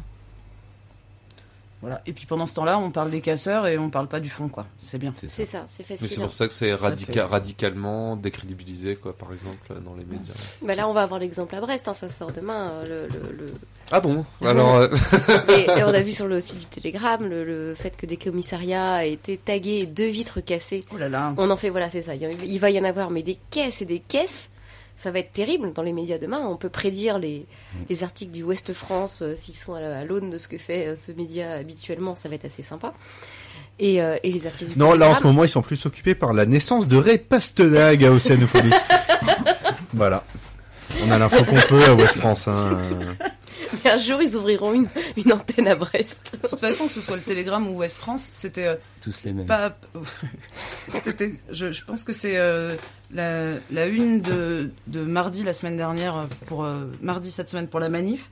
La, la une, c'était euh, qui sont les casseurs? C'était, enfin, c'était trop drôle. Quels sont leurs réseaux quoi. On parle. Ah oui, c'était pas qui est dans le mouvement Non, contre non. la loi travail. qui sont les casseurs et les quels sont leurs réseaux. On parle, on parle de, de ça comme on parle de terroristes. Et alors, ce qui était franchement à, à hurler de rire, c'est que donc la première, la première de couverture, enfin la une, c'était ça. Et la dernière page de, de ce même journal, c'était LVMH qui nous invitait à leur journée particulière. Donc il y avait un lien évident entre les casseurs et les zadistes. Il y avait un lien sans doute évident entre euh, voilà la une du Télégramme et LVMH qui invitait. euh, Alors on a voilà, on a parlé de casseurs. euh, je vais peut-être en Mais profiter pour c'est faire. qu'un euh, pour cent des gens dans la lutte. Ouais, Ouais, voilà. trouves même pas un Ouais, mais c'est Et puis que- qui- clair- clairement quand on se demande on euh, quelle est la euh, qu'est- qu'est-ce que ça peut être une euh, qu'est-ce qu'il peut y avoir comme mauvaise représentation dans les médias traditionnels que voient la plupart des gens et qu'on peut essayer d'expliquer euh, euh, de notre point de vue parce que nous on l'a vu concrètement les casseurs ça revient souvent tu vois c'est comme dit Ah, ça revient tout le temps. l'élève Stéphanie Et Parce que euh, ça fait le boulot du gouvernement, évidemment, qu'on veut abrutir les gens à, leur de- à dire euh, tous les soirs qu'il y, a- il y a trop de casseurs dans les manifs, que, que si votre fils il va faire une action, c'est qu'il est peut-être parmi ces casseurs. Que... Si vous je vais- continuez alors, comme ça, vous allez finir à la ZAD. Mais, pour mais- continuer sur ce que tu disais la ZAD là alors non ouais, élève Seb tu voulais non, dire rien, euh, je vais finir. Euh, c'était, il y a un autre, un autre, une autre construction, je pense, qui revient. Enfin, je vais la faire euh, en mode avocat du diable plutôt complètement. Euh, oui, mais ce, ces, ces manifestations, euh, les gens qui vont euh, en manif, qui balancent des pavés sur les flics, qui vont à la ZAD, mais tout ça sont des gens, euh, mais c'est, c'est des habitués, c'est des professionnels de la, du, de la casse, euh, des professionnels de l'extrême gauche. Ils vont de la ZAD à, à Notre-Dame-des-Landes, à Sivins, ils vont à l'international et puis ils font que ça en fait, foutent la merde. Ils sont cons de bloquer les raffineries du coup. Comment ils vont y aller? Enfin, Tu vois, c'est il y a un moment. euh, Qu'est-ce que vous en dites de ça? Non, c'est juste des gens qui ont tout compris depuis longtemps, donc des combats ils sont multiples. ouais. Là, la loi du travail, ce qu'on disait tout à l'heure, c'est c'est une goutte d'eau, mais les combats, il y a longtemps qu'il en existe et de plus en plus, malheureusement, à mener. Parce que ça, on se fait déborder, c'est pour ça qu'il faut qu'on se regroupe de plus en plus et On va pas leur reprocher d'être organisés. Et d'ailleurs, heureusement qu'ils sont là, parce qu'on le voit bien Ouais. dans les manifs euh, parisiennes, notamment ici, c'est vrai que c'est pas trop le cas, mais ce sont bien ces gens qui se sont formés depuis une dizaine d'années un peu partout en Europe, qui arrivent à protéger euh, les différents manifestants. On a vu le cas, à part le SO de la CGT, euh, qui s'est pris pour euh, des CRS la semaine dernière. Visiblement, il y a d'autres personnes bien organisées qui ont su extraire des habitants pris dans les NAS ou des manifestants pris dans les NAS. Et c'est, enfin, évidemment qu'il faut se former. Et moi, ce qui m'étonne, c'est que dans les années 70, on avait carrément des week-ends de formation de des gens de la LCR, des choses comme ça. C'était normal et c'était pas choquant comme étant euh, des espèces de camps d'entraînement djihadistes euh, révolutionnaires. Ah oui, oui, oui, Mais- là maintenant j'avais entendu euh, Valls l'autre jour, enfin il y a un ou deux mois, euh, parler d'Otport, là, tu sais, le, le, enfin, le, le mouvement qu'a foutu Milosevic euh, à, à- à plat de- et puis dehors, euh, qui, qui allait former des, des opposants égyptiens à, à Sissi. Et, euh, et, du coup, Hotport, il en parlait vraiment comme, enfin, c'était le, le Front Al-Nusra, quoi. Enfin, donc des activistes des droits de l'homme européens qui, qui font de la formation, voilà, activistes, oui. euh, politiques, euh, mais il de, faut de et- et- désobéissance civile, hein, et- euh, no- purement notre- pacifiste. euh, Mais ça s'apprend. Mm. Pour pas paniquer Mm. face à une euh, des forces de l'ordre qui sont hyper organisées, qui travaillent sur la guérilla depuis notamment les années 2000, avec euh, le grand choc de Gênes, hein, avec le jeune qui était mort, euh, où depuis ils sont vraiment formés à la maîtrise des manifestations, euh, en prétextant c'était pour éviter les morts, mais en même temps c'est aussi pour leur donner l'avantage. Et nous on n'est pas formés, on n'est pas bon. Alors qu'on a une certaine expérience euh, de manif, mais euh, Enfin voilà, en plus à Brest, euh, tout se passe tout le temps bien. Le jour où ça dérape, on est tous complètement tétanisés. hein. Mais on saura pas faire. Bah non. Non. Ok, donc bah en tout cas les, les gens qui sont qui sont pas directement impliqués dans la lutte, euh, vous pouvez en penser ce que vous voulez, mais quand nous on a envie de lutter, quel que soit le sujet, à la limite, hein, ben, on est bien content finalement d'avoir des gens euh, un petit peu formés, un petit peu habitués, un petit peu euh, pour éviter de prendre des coups qu'on n'a pas envie de prendre ou de se faire enfermer dans des conneries qu'on n'a pas envie de faire. Donc rappelons bien que la cagoule n'est pas forcément quelque chose pour faire peur à la population, mais surtout pour se protéger soi-même. hein. Parce que la cagoule est souvent humidifiée, voire citronnée pour empêcher les gaz lacrymaux.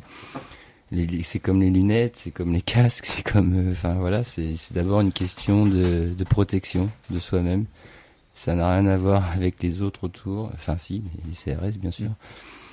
Et ouais, moi je- j'en ai marre d'entendre dans les manifs, euh, souvent des anciens, hein, aller prendre la tête aux petits jeunes qui sont cachés euh, d'une façon ou d'une autre, en leur disant vous faites peur aux gens. Mais, mais allez leur parler, vous verrez, c'est des gens très gentils comme vous et moi. D'ailleurs, pour en revenir juste un peu au sujet, qui a dans ces groupes de lutte? Bah tout le monde. Il y a Ouais. Vraiment des gens, ça, ça part des lycéens, les étudiants, il y a les chômeurs, il y a les travailleurs, il y a l'ouvrier de base, il y a, il y a des cadres, il y a, il y a de tout. Plein de petits vieux qui ont pas envie de ça pour leurs petits enfants. Plein de petits Euh, vieux et levez-vous aussi, petits vieux. mais il y en a, il y en a, il y en a beaucoup. Pour hein. ceux qui peuvent. Il y en venez, a- en, il y en a beaucoup, venez en hein. lutte. Bon, je vous propose. Euh, Ouais, élève non, je- Julie. Ouais, en fait, je voulais dire par, quelque euh, chose. Ouais, parce que tout à l'heure, euh, pareil, j'ai une petite lecture euh, qui est sur. On parlait de, de- de- du monde. fous, je l'ai fait d'abord. Ah, ouais, ce que j'allais dire, non, mais elle tient son rôle de bonne élève quand même. Alors, Ah non, elle lui pique pas non. tout. euh, Non, Je vais- même pas je vais pour toi m'endormir j'allais un travailler. Et donc, en fait, ce- sur le monde, euh, le monde de, de la loi travail, euh, donc ce monde des dominants qui arrive, il y a un texte de Paul Nizan dans Les Chiens de garde qui, euh, qui est particulièrement, à mon avis, affûté.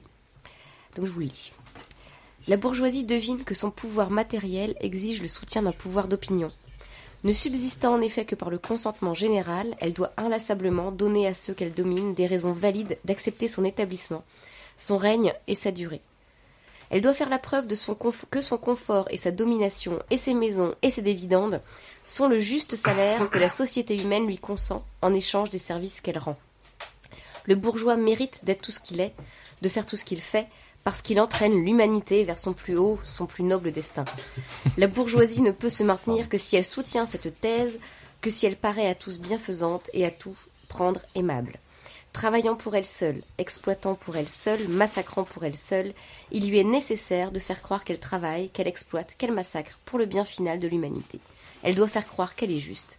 Elle-même doit le croire. Voilà. On a encore au Moyen-Âge. Ça, c'est ceux qui sont pas dans le mouvement de lutte. Face à qui sont ces gens qui sont dans le mouvement de lutte? Et les autres, ça devrait. Enfin, et ceux qui sont dedans, ça devrait être tous les autres. C'est ça, c'est ça. Mais en fait, ce que ce texte dit, c'est aussi à quel point cette bourgeoisie est entraînée à faire croire que de la soutenir, c'est tous nous soutenir. Et, et en fait, bah non, Non, non, non, ils nous exploitent. c'est ça. Alors, Oh non, on a gros. chers élèves, Oh non, on a gros. je. on en a très gros. Je, on va essayer d'avancer peut-être. euh, peut-être un- peut-être- Oh là là. On va essayer, on va essayer d'avancer peut-être un petit peu, un petit peu plus vite. Il y avait une partie sur les, pour, pour pouvoir aller sur la place des syndicats, les méthodes de lutte. Bon, euh, parce que je pense que c'est intéressant. C'est pour euh, donner un peu euh, le- la place à la suite. euh, Qu'est-ce qui se passe demain, après-demain, machin. Euh, Il y avait une partie sur les, les propositions euh, de faites par Nuit debout, les mouvements, le mouvement de lutte contre la loi travail. Euh, je vais passer rapidement sur celles qu'on a déjà évoquées, puis peut-être on, on peut s'arrêter sur une ou deux, et comme ça après on peut passer à la suite. On fera une petite pause musicale et puis on fera la suite.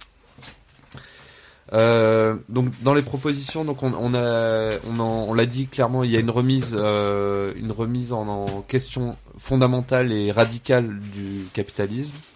De pourquoi Bettencourt a 15 milliards quand il y en a qui, crèvent euh, la dalle, qui sont dehors, qui n'ont pas de toit, et voilà. Et en plus, euh, ceux, ceux qui ont ces milliards-là, on les laisse euh, se barrer pour euh, ne pas payer leurs impôts. Enfin, bon, voilà. On en a gros.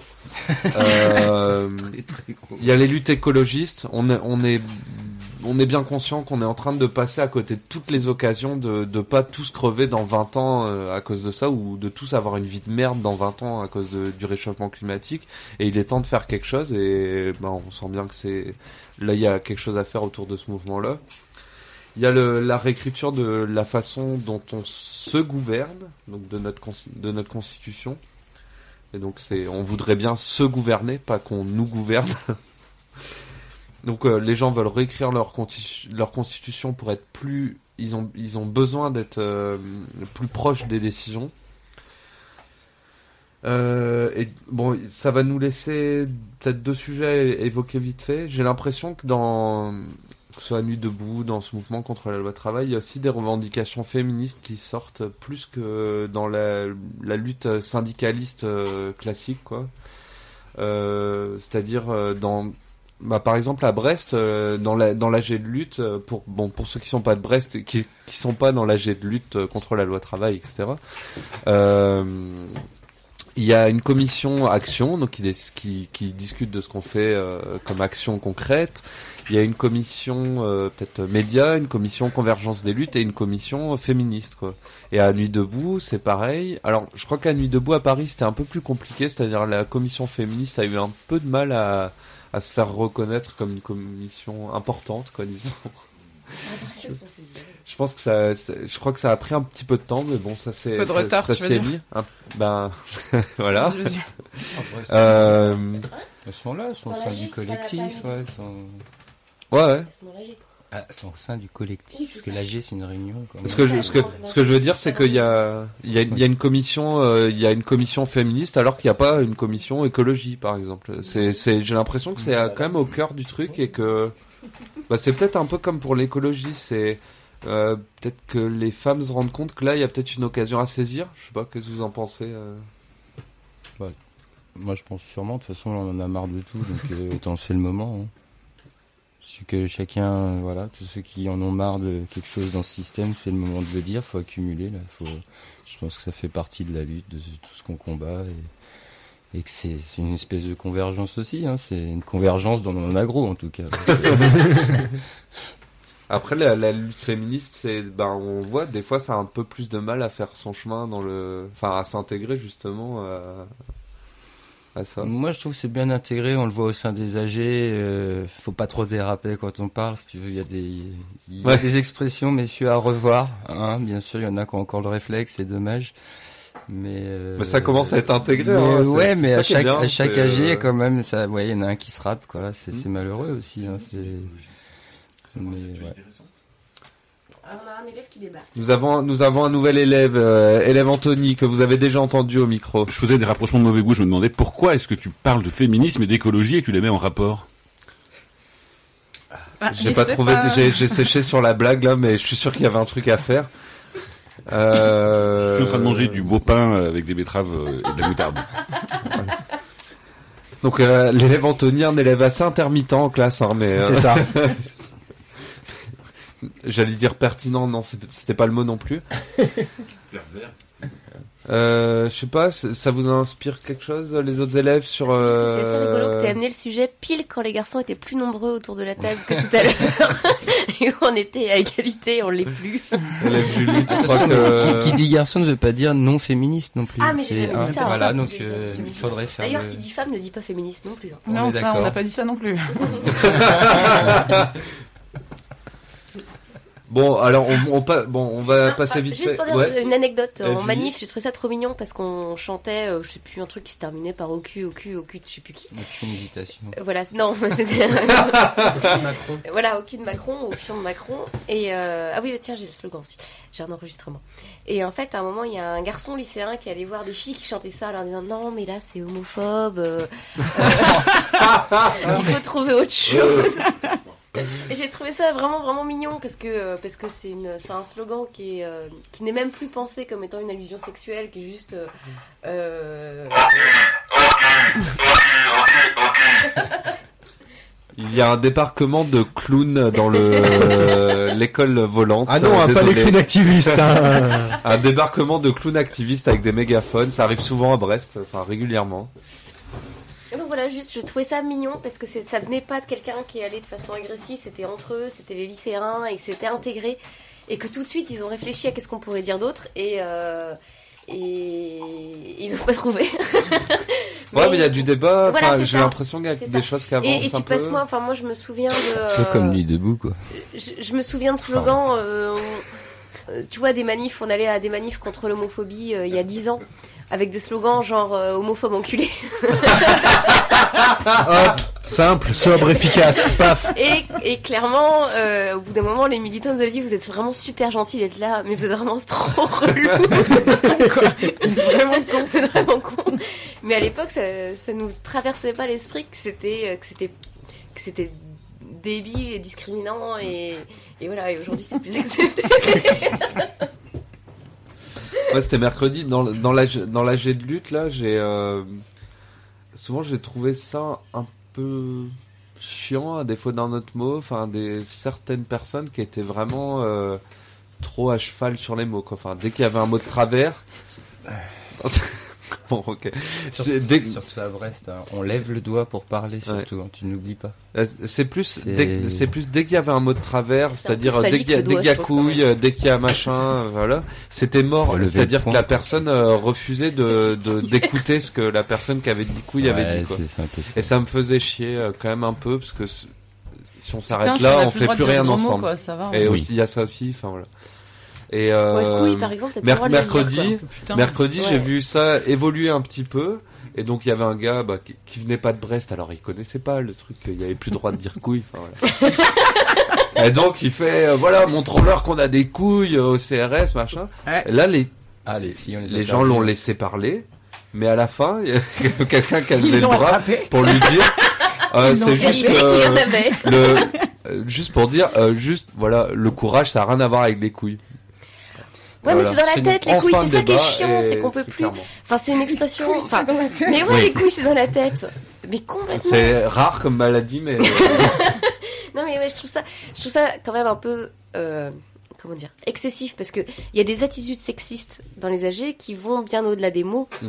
Et je trouve que parfois se limiter à ces expressions qui sont juste populaires, qui sortent toutes seules et qui, euh, et qui signifient autre chose que simplement la paire réellement de burnes. Ils vont pas réellement aller montrer leur burne au, au, au CRS, Oh, encore que. Qu'est-ce que t'en Et, et alors qu'il y a d'autres Ça a choses déjà qui été sont. tenté cette méthode On tient peut-être un truc. Et à Nantes, à Nantes, ça a été essayé. Je crois qu'il a pris du sursis, le mec qui avait montré ses couilles au CRS.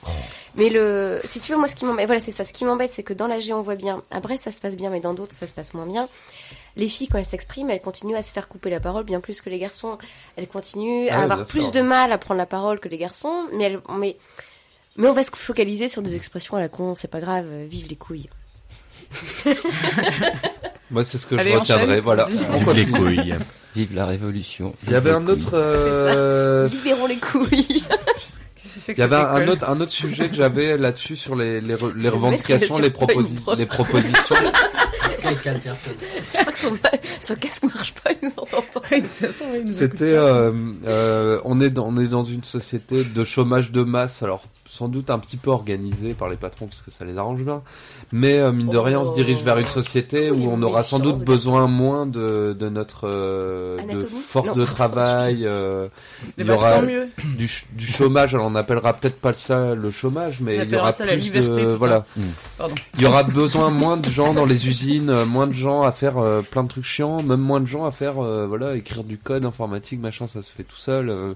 Il y a plein de métiers qui vont être faits euh, automatiquement. Des robots, Et euh, du voilà. boulot, des il faut robots, il faut pas du euh, créer créer une société euh, pour euh, il faut créer un modèle de société qui, qui aille avec ça.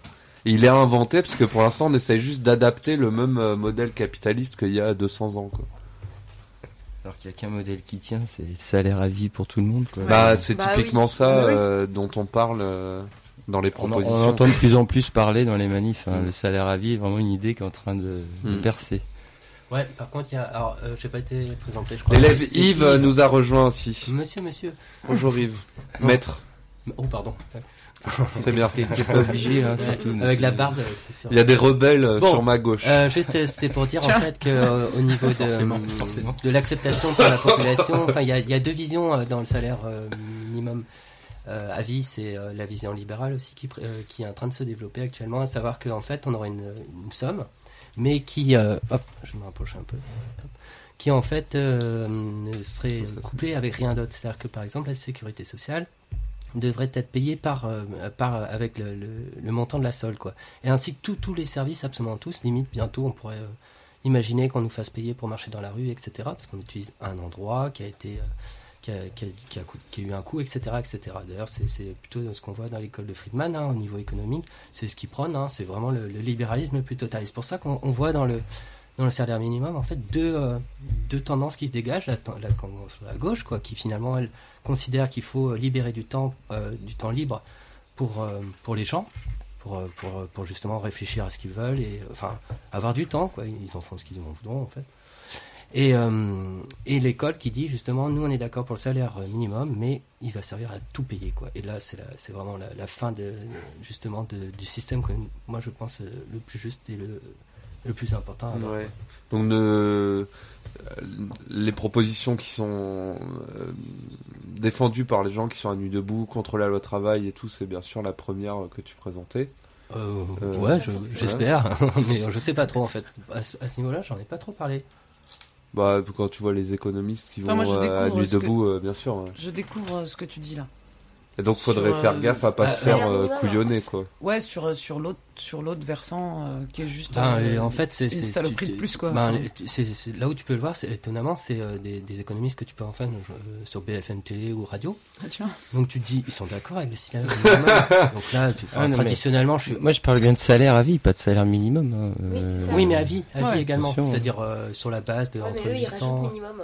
Ouais, mais après, on peut mettre un minimum Alors c'est c'est assez peut-être haut, moi qui l'ai rajouté, mais euh, peut-être. Non, c'est le salaire, on parle de- on parle Non, c'est pas, cas, ce c'est pas, serait, c'est que, c'est pas, on parle euh, de- salaire, on c'est. parle de la même chose, mais. C'est euh, une somme qui serait versée. Euh, revenu, euh, à Revenu, vie. ouais. Revenu Voilà, à vie. Le ouais, en fait, le revenu d'existence. Mm. Et c'est important de garder le nom puisque il dit bien ce que ce qu'il veut dire. C'est pas un revenu parce que euh, t'es justement. euh, pardon. Ah oui, je suis pas assez près. C'est de la radio. Oui, c'est vrai, c'est vrai. C'est pas un revenu C'est un qui micro. Les gens t'entendent quand tu par parles rapport à une quelconque condition autre que simplement le fait que tu existes. Et normalement, enfin, tel qu'il a été pensé tout au départ, c'était vraiment aussi du coup à tous ceux qui étaient présents sur le territoire qui qui proposent cette euh, ce salaire-là. Donc euh, aussi bien euh, si tu arrives et que t'es migrant, euh, Mm. et, et c'est juste le fait que tu existes et que euh, ben suffit à percevoir ce, ce, ce revenu. Après, ça posait, je sais qu'il y a eu pas mal de questions sur les enfants.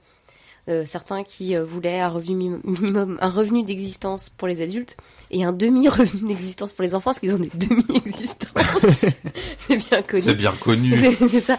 Et, et, et ça pose pas mal de questions parce que rien que le fait que ça existe et que la question se pose, elle fait exploser tous nos schémas mentaux sur comment ça s'organise une société. C'est ça qui est vachement intéressant. Et c'est, euh, en, parlant de revenu d'existence, et rien que le fait de d'exister, ça, mérite un revenu.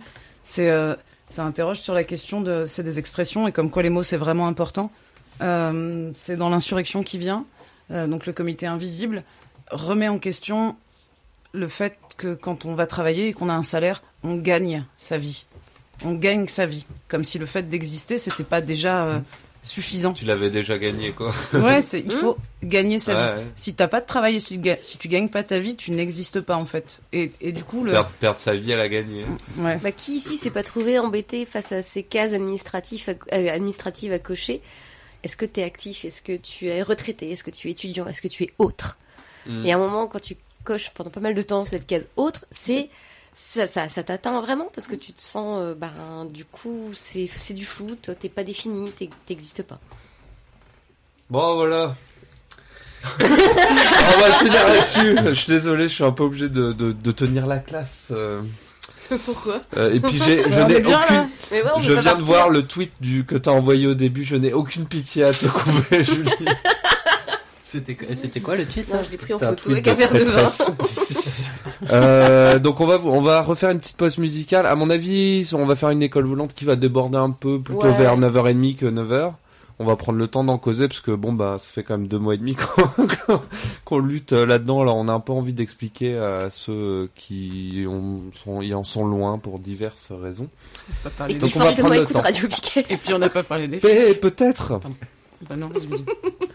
Et euh, donc on va vous laisser. Voilà là on essaie de vous proposer Non, on va pas vous laisser. On, On va- on se revoit après. on va vous laisser pause. 5 minutes. On Voilà. fait une pause. Voilà, voilà. c'est le moment d'aller On va faire fumer une clope en fait. Voilà. Et après, on- après, on vous causera de la méthode de lutte, de la place des syndicats là-dedans. Des euh, flics, on a vraiment envie de parler des flics. Ouais, nous on voulait monsieur, parler des flics. monsieur, on a Monsieur, préparé un monsieur, monsieur, exposé. on n'a pas dit sur les CRS. Place des syndicats et méthode de lutte. Dans méthode de lutte, j'ai marqué violence puis violence policière. on parlera des flics, je pense. Ouais. Eh, monsieur, monsieur, je voulais parler de foot, ça s'intègre comment dans votre machin Et ben, ça sera dans cette partie-là aussi. D'accord, ok. Violence, violence policière. Allez. En général, les chroniques foot parlaient pas mal de violence, non? Euh, Ah, non. là, il y en a pas en fait, ouais. Ah, te Eh vois ben- bien embêté. Et on, va le mettre de la musique et sans puis- transition. Voilà. Ça. Et donc on se tutoie, élève Alex. Non, excusez-moi, pardon. de. Je ne le referai plus. J'ai bu du cidre doux. je, je suis ivre. J'ai bu, de- j'ai bu une tour Bon, sans alcool. On, on vous laisse euh, 10 minutes et à tout de suite euh, après ces deux petites chansons. Qu'est-ce que tu nous as préparé, Alex? Oh, du rock et du rock et du rock. Oh yeah Genre ça. Allez, à tout de suite. Ça proteste.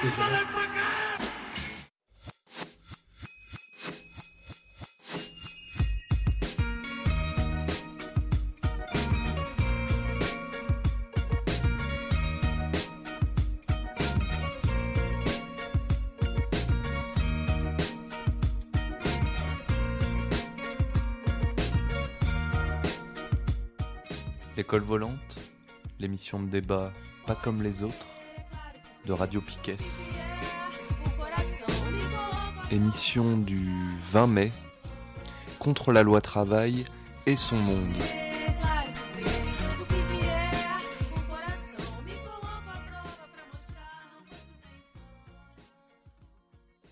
Deux, un. Voilà, avec un beau décompte de fin de, de l'élève Alex. On Hop. est de retour dans l'école volante pour la dernière partie de l'émission. Exactement. Alors, dans cette euh, dernière partie, on va essayer de parler de deux choses euh, avant de passer à la fin de l'année, les bulletins scolaires, etc.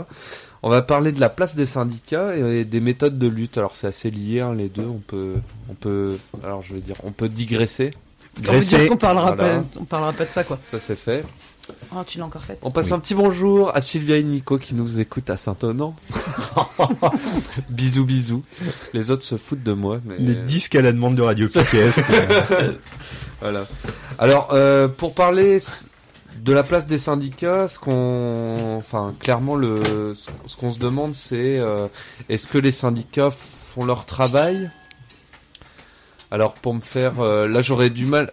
Je vais lâcher un peu ma casquette euh, avocat du diable. Oui, quand même. arrête, c'est ridicule. maintenant. Avant, avant de laisser les, les élèves parler de est-ce que les syndicats tiennent leur place et font leur travail, je voudrais quand même euh, relayer ce que m'a dit, disons, quelqu'un de... Quelqu'un. Qui Bon. La situation est assez claire. hein. Depuis, le- depuis, depuis le début, euh, depuis le début de le- la mobilisation, il y a que deux syndicats qui s'opposent à la loi travail et qui demandent un retrait complet, c'est FO et la CGT. Du coup, ces deux syndicats, ils, ils cristallisent la, toutes les critiques qui sont faites aux syndicats en général. Et moi, je voudrais juste prendre euh, une petite minute pour euh, bien chier sur tous les syndicats dits réformistes, euh, CFDT, CFECGC, parce qu'on les oublie du coup quand on en, quand on cause de la place des syndicats. Et cette, ce, ce syndicaliste en question là m'a dit qu'il fallait peut-être pas oublier quoi. C'est-à-dire qu'on va taguer des locaux CG CGT, FO, euh, PS, mais euh, au final euh, CFDT, CFE, CGC, euh, ils s'en ils s'en tirent sans accroc quoi. Donc voilà, je voulais juste un petit peu chier sur ces syndicats-là et euh, après on va pouvoir parler de FO de la CGT, et de ce qu'on peut faire avec eux et comment on peut en parler. Nous accueillons une, une nouvelle élève. Bonjour. Bonjour. Tu veux te présenter, tu peux dire. Euh, bah, moi c'est Rachel, j'ai 14 ans et euh, je suis en quatrième. Voilà. Chouette. Bienvenue Rachel. Alors du coup, euh, sur euh, la place des syndicats, euh, est-ce que est-ce que quelqu'un veut en parler euh, comme ça de but en blanc ou euh, ouais Julie, tu vas peut-être accompagner ta fille quand même. C'est ça.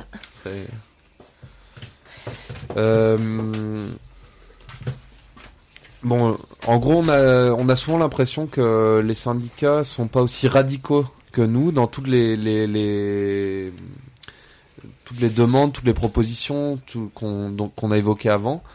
Et souvent, on leur en veut un peu, quoi, du coup. Enfin, faut quand même pas oublier le rôle du syndicat qui est quand même de, euh, de protéger, d'aider le, le travailleur. Après, euh, là, euh, nous, on est, on est plus large que ça. Moi, j'ai l'impression qu'il y a une- un décalage entre ce que font les syndicats dans les boîtes et qui est un, un boulot euh, assez exceptionnel de protection des salariés, de défense des salariés, de défense de leurs intérêts, enfin, et, et- et où là, ça marche plutôt bien. Euh, D'ailleurs, euh, ils ont intérêt puisque là, ils sont hyper proches de ceux qui votent pour eux ou pas, donc euh, ils sont, ils, et ils sont, ils font vraiment bien leur boulot. Et qu'il y a un décalage avec les unions locales ou avec les décisions nationales qui, elles, semblent plutôt coïncider avec les intérêts des politiques de gauche traditionnalistes qui sont en place. Quoi. Plus politique, plus verrouillé à cause de la Ben, politique? l'impression que ces syndicats qui se sont construits de façon assez hiérarchique, plus tu montes, plus tu éloigné de la base. Et bah, comme la CFDT, il y a des militants CFDT locaux euh, dans les boîtes qui sont du tonnerre. Et c'est une, par contre, c'est un syndicat, mais que sans hésiter, et même publiquement, je peux dire, je le c'est, un syndicat de merde, c'est un, c'est un, une milice patronale, c'est tout ce qu'on veut. Enfin, c'est, c'est des jaunes, c'est, euh, il y a pas, au niveau national, on peut pas, c'est indéfendable ce que fait la CFDT. Par contre, au niveau local, dans certaines boîtes, les militants CFDT, ils se défoncent. Et, Ouais, et moi- c'est moi, le- là où incompréhensible. j'ai bossé, euh, clairement, c'était les plus actifs. quoi. Ouais, et c'est incompréhensible le décalage. Alors chez eux c'est particulièrement visible, mais ça, on peut le retrouver dans quasiment tous les syndicats. Le décalage entre la base et euh, et, et, et plus haut, en fait c'est de la politique, c'est c'est et, Encore c'est une fois, assez faut sale. dégommer le haut. C'est ça, Mm. mais complètement. Et c'est- les c'est gens ça, qui- en fait, hein, c'est ça par le fond contre- de la discussion, Et, et quand là, on critique euh. les syndicats, et moi je suis la première régulièrement à les critiquer, c'est clairement pas les militants de base. Ils font un boulot mais mais mais génial. C'est mais les syndicats, pas les syndicalistes. ah mais pas les syndicalistes de base. Parce qu'ils se disent syndicalistes, ceux qui sont dans les unions locales ou au niveau national. Mais ils sont plus dans les Oui, boîtes. ils ont même des moustaches des fois. Ok. Mais si tu C'est- veux. C'est la base. Ma classe ne me respecte pas. C'est c'est dur de rebondir, hein, c'est pour ça. Sur les moustaches. Euh, Ouais. pour- pour- pourquoi est-ce qu'on leur en veut? Pourquoi est-ce qu'on leur en veut euh, Moi, je- euh, par exemple, j'étais allé à Toulouse. euh, j'étais à Toulouse lors d'une des manifestations pour contre la loi travail. On a donc un, un beau cortège. euh, Alors déjà, c'est des manifestations qui se sont faites autour de la pétition euh, loi travail non merci, autour du hashtag on vaut mieux que ça. Et pourtant, tout- toutes les euh, toutes les manifestations, la CGT se met en tête et insiste pour se mettre en tête, fait ce qu'il faut pour se mettre en tête de cortège, alors qu'ils n'ont pas été en tête de la mobilisation. Bon, ok. Ouais, c'est moins qu'on puisse dire, surtout à Brest. hein. Ouais. Euh, alors, ce qui s'est passé à Toulouse, c'est donc voilà une, ma- une manifestation assez géante. hein, il y a des milliers de personnes. Et donc, euh, je sais pas si vous connaissez Toulouse, il y a les grands boulevards. Voilà, on défile le long des grands boulevards. Il y a, des contre-allées de chaque côté des grands boulevards où les gens peuvent se garer. Et donc, on arrive en, en fin de cortège. Donc là, tout est bloqué par les flics. On peut plus avancer euh, d'aucun côté. Les militants de FO rentrent par la contre-allée de gauche une fois qu'on est arrivé au bout. Les militants de la CGT rentrent par la contre-allée de droite une fois qu'on est rentré, euh, une fois qu'on est arrivé au bout. Et puis là, il reste des gens euh, qui sont ni syndiqués, euh, euh, ni politisés, ni machin, mais ils sont là contre la loi travail. Ils ont envie de faire quelque chose, pas juste de rentrer chez eux euh, au moment où les flics leur disent de rentrer chez eux, le, à la fin du manège euh, politico-syndical. Quoi. Et c'est- c'est alors là, c'est difficile d'en vouloir que aux syndicats, parce que mine de rien, c'est les gens qui rentrent aussi. C'est euh, les gens euh, syndiqués qui rentrent tous chez eux, bien gentiment, comme il faut. Bon, ça c'était il y a un mois, hein, un mois et demi même, je crois. Je suis pas sûr que la situation soit toujours la même maintenant. Mais euh, quand je vois ça, moi, ça me déçoit, pour pas dire d'autres mots. Ouais. À Brest, on a un vrai souci avec, euh, avec l'intersyndicale, c'est qu'elle est, euh, elle est multiple. Donc il y a FO, il y a Sud, euh, il n'y a plus la CNT, enfin en tout cas on les voit pas trop, c'est dommage. Et il y a, donc j'ai dit quoi, FO, Sud et la CGT. Et en fait, euh, euh, depuis le début du mouvement, on sentait bien que la CGT, il y avait un décalage entre les discours de, de, son, de son leader Maximo local euh, qui appelait à la grève partout. Vraiment, c'est ce qu'il dit depuis le début dans, tous les, euh, dans toutes les manifestations. Et la situation locale où on a des retours de gens enfin, militants de la CGT qui nous disent bah, nous on peut pas, on aimerait bien, mais lui elle veut pas, donc ce monsieur-là. Et en disant c'est pas le moment, euh, non, euh, enfin comprend pas très très bien le décalage. Et hier en manif, c'était mais c'était frappant ce qui s'est passé et qui a choqué vachement les Brestois. T'as un défilé qui dépote un peu pour une fois, alors que depuis le début du mouvement c'est mort et c'est chiant.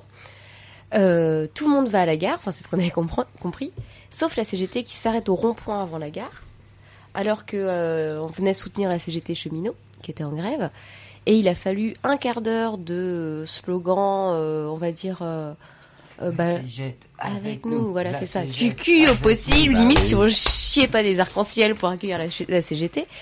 Et il a fallu que les militants de Sud réalisent ce qui se passe, lâchent la banderole unitaire et viennent rejoindre FO, en plus Sud et FO, euh, pour que la CGT se bouge, poussée par sa base. Et vraiment, il y avait un, un- mais un blocage hallucinant. Et là, on voit le rôle des syndicats. C'est quoi? Est-ce que c'est, enfin, au-delà de la défense dans les boîtes, est-ce que c'est pas là où ils ont leur rôle euh, euh, bah, qui est bien, qui fonctionne bien? Est-ce qu'ils sont pas perdus aujourd'hui dès qu'on arrive dans la rue? Est-ce qu'ils savent toujours faire? Est-ce que, est-ce est-ce qu'ils n'ont pas peur de ce qu'on pourrait faire? Moi, ce que j'ai vu hier, c'est que quand tu dis la CGT. euh, Le mec de la CGT qui a tout le pouvoir à la la CGT. CGT est voilà. revenue euh, avec FO et Sud. En fait, non, pas toute la CGT. Mm. Moi, moi, j'ai vu les, les métallurgies, j'ai vu le CHU, j'ai vu. euh, C'était pas nombreux, les cheminots. Mm. Mais le leader local, justement, j'attendais depuis le temps qu'on m'en parle, je voulais voir sa tête. eh bien, je n'ai toujours pas vu sa tête. Il s'est pas pointé. Et d'ailleurs, ce reste, enfin, le plus gros de la CGT, en fait, qui n'est pas venu à la gare, on les a perdus après. Mm. Donc, il y a- il y, a quand même. On parlait tout à l'heure du problème des, des- des gens de la base et de, de l'Union. Bah, les gens de la base sont venus, pas les responsables. Mm. Ils en ont emmené pas mal avec eux, malheureusement. Mais euh, là, on voit que ça commence à bouger sur Brest. Enfin, moi, je sais que c'est, ça m'a donné un peu d'espoir hier après-midi quand j'ai vu ces drapeaux CGT enfin se, se mélanger au drapeau FO, euh, au collectif. euh. Je dis bon, bah ça y est, ça commence à, parler. Je pense que ce monsieur, pas si on a le droit de le citer. Ça. Oh bah merde, on est à Radio Piquet, on Il n'y a le pas de droit. hein. censure hein, sur Radio Piquet. Bon bah pichon, lâche l'affaire, laisse les gens aller faire la grève quoi. Et les manifs quoi. C'est- on n'en peut plus de toi. Moi je, ça fait qu'un mois que je suis dans le coin, j'ai jamais vu ça. J'ai jamais vu ça. Il y a qu'à Brest où il y a un problème avec la CGT locale. Je, bah si, maintenant je comprends. C'est l'histoire d'une personne que je vais le dire euh, crûment, faut, faut le dessouder. Voilà, faut. bah moi je vois, je vois pas comment on règle le problème autrement parce que là, il- c'est apparemment bon, ok, c'est un dinosaure, mais les dinosaures aussi ont disparu. Donc euh, il est temps. euh, c'est- on a dit que c'était le moment de, de, de, de porter toutes ces luttes. Je pense parce que ça c'est une lutte locale pour Brest aussi. À un moment, bah, quand il y a quelqu'un qui empêche de qu'empêche d'avancer, puis clairement des fois il empêche le, le combat social, quoi. Bah, arrêtons, il a, il a plus rien à faire, mais bon, monsieur protège sa place. La lutte des places, donc. C'est ça. Voilà. Rassure-moi, quand tu dis le dessouder, t'entends le, le dessouder de son poste, hein, pas le dessouder Non, façon non, non. Léon. euh. Je ne, c'est toi qui dis. un de mes collègues de boulot. Mais faut reconnaître, enfin franchement, c'est tellement rageant de voir, euh, de voir ces gens de la base qui ont envie de nous rejoindre et qui sont quand même vachement respectueux de leur hiérarchie. Et à mon avis, ça va pas durer. En plus, à vouloir garder sa place, il va la perdre, hein, je crois. Et, et, les engueulades qu'on a pu avoir avec d'autres syndicalistes, d'autres euh, structures qui le défendaient ou qui défendaient la CGT, enfin, c'est- tendu. Il a vraiment foutu la merde à lui tout seul. Euh, c'est compliqué. Et quelle joie c'était de voir notamment la CGT CHU qui est venue avec nous, la CGT Métallo venir pique-niquer avec nous, puis jusqu'au bout, la CGT CHU a été vraiment loin avec nous. Et ah mais bah, bravo d'abord, bravo les gars, hein. c'était c'était chouette, c'était parce qu'ils l'ont fait sans l'UL et c'est pas facile. Et, euh, et ben voilà, j'espère qu'eux vont réussir à porter cette parole dans le reste de la CGT en disant ça peut marcher sans euh, ce pichon. euh. Ouais. Mais je pense que bon là on parle d'un problème euh, local, enfin d'un problème, oui si, mais enfin, là on peut appeler ça un problème, je pense, euh, local. Mais je pense c'est il faut que ça se passe partout parce que mine de rien, euh, la CGT c'est plein de militants, plein de toute une histoire machin. Mais quand les gens ils voient euh, le SO de la CGT défiler main dans la main avec euh, les CRS, ben ils mettent tout le monde dans le même panier quoi. Donc euh, les gens de la base, euh, n'hésitez pas. hein. si c'est des cons, euh, vos vos délégués, que ce soit duel ou d'ailleurs. euh, Ni Dieu ni maître, on le disait au Voilà, début, n'est-ce pas, N'oubliez pas ce que vous êtes. Quoi. Il suffit d'être trois pour monter un syndicat. Faut pas l'oublier non plus. Euh... Oui, on est. est-ce que, est-ce que d'autres élèves ont quelque chose à rajouter sur la place des syndicats dans la lutte euh, Bah, moi qui suis la meilleure élève autour de cette table, vous venez de me perdre parce qu'en fait, je me sens absolument pas concernée. Je me sens absolument pas représentée, jamais, par, euh, euh, par les syndicats. Ça me. Ça m'intéresse pas en fait. Je- j'entends hein, le, le rôle euh, qu'ils ont, qu'ils doivent avoir, qu'ils doivent tenir, mais je, comme comme comme tout le reste, euh, je me sens pas du tout représentée par. euh, Qui est syndiqué du coup ici? Ouais, je voulais poser la question tout à l'heure, bah, pas moi. Pas moi. C'est assez peu radiophonique, mais là vous voyez pas, personne ne levait la main. Je crois que j'ai réussi ma phrase. C'est grammaticalement correct. Ouais. Laborieux mais correct. Laborieux mais correct. Mm. Euh... Donc déjà la place des syndicats, enfin en tout Mm. cas clairement il y a, euh, enfin on est on est plutôt impliqué, on est plutôt on bouge plutôt, on est on est et, et non non ça ça, ça ça ça passe pas très bien.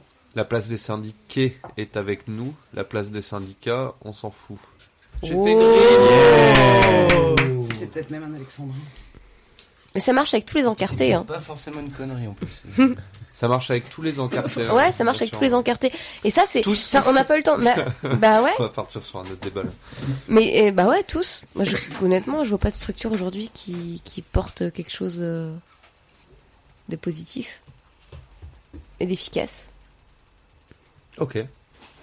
Oui, d'accord. J'avais pas compris ça comme ça.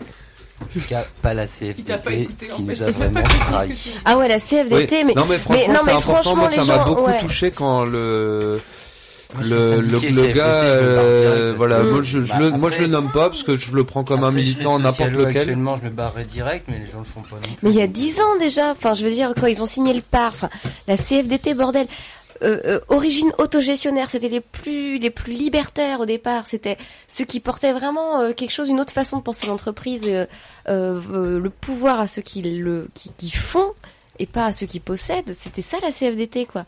Face à ces grosses structures communistes, enfin merde, il y avait de l'espoir dans ce syndicat. Et, dans les années 2000, ils signent le PAR, donc le premier le plan d'aide au retour à l'emploi, qui était le premier gros plan de flicage des chômeurs et de diminution euh, de, toutes les aides et de tout la solidarité autour du chômage.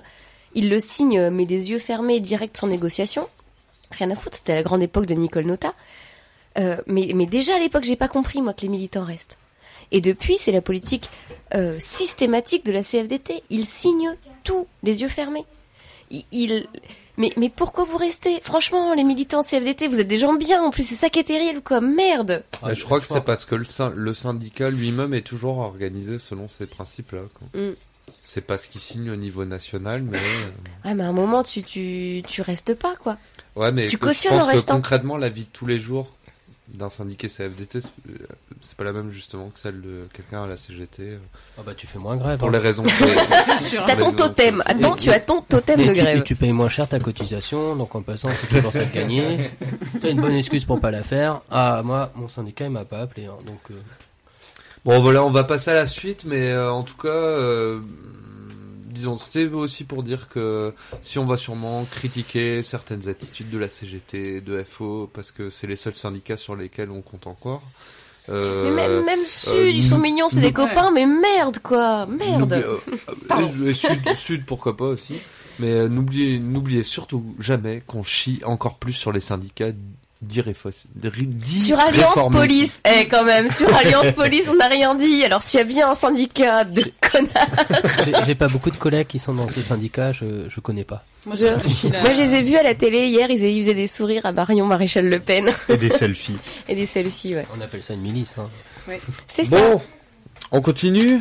Euh, on voudrait parler méthode de lutte. Méthode comme méthodologie ou comme euh, pratique de lutte, parce que c'est pas pareil, hein. Plutôt comme pratique. Merci. C'est l'élève susboule.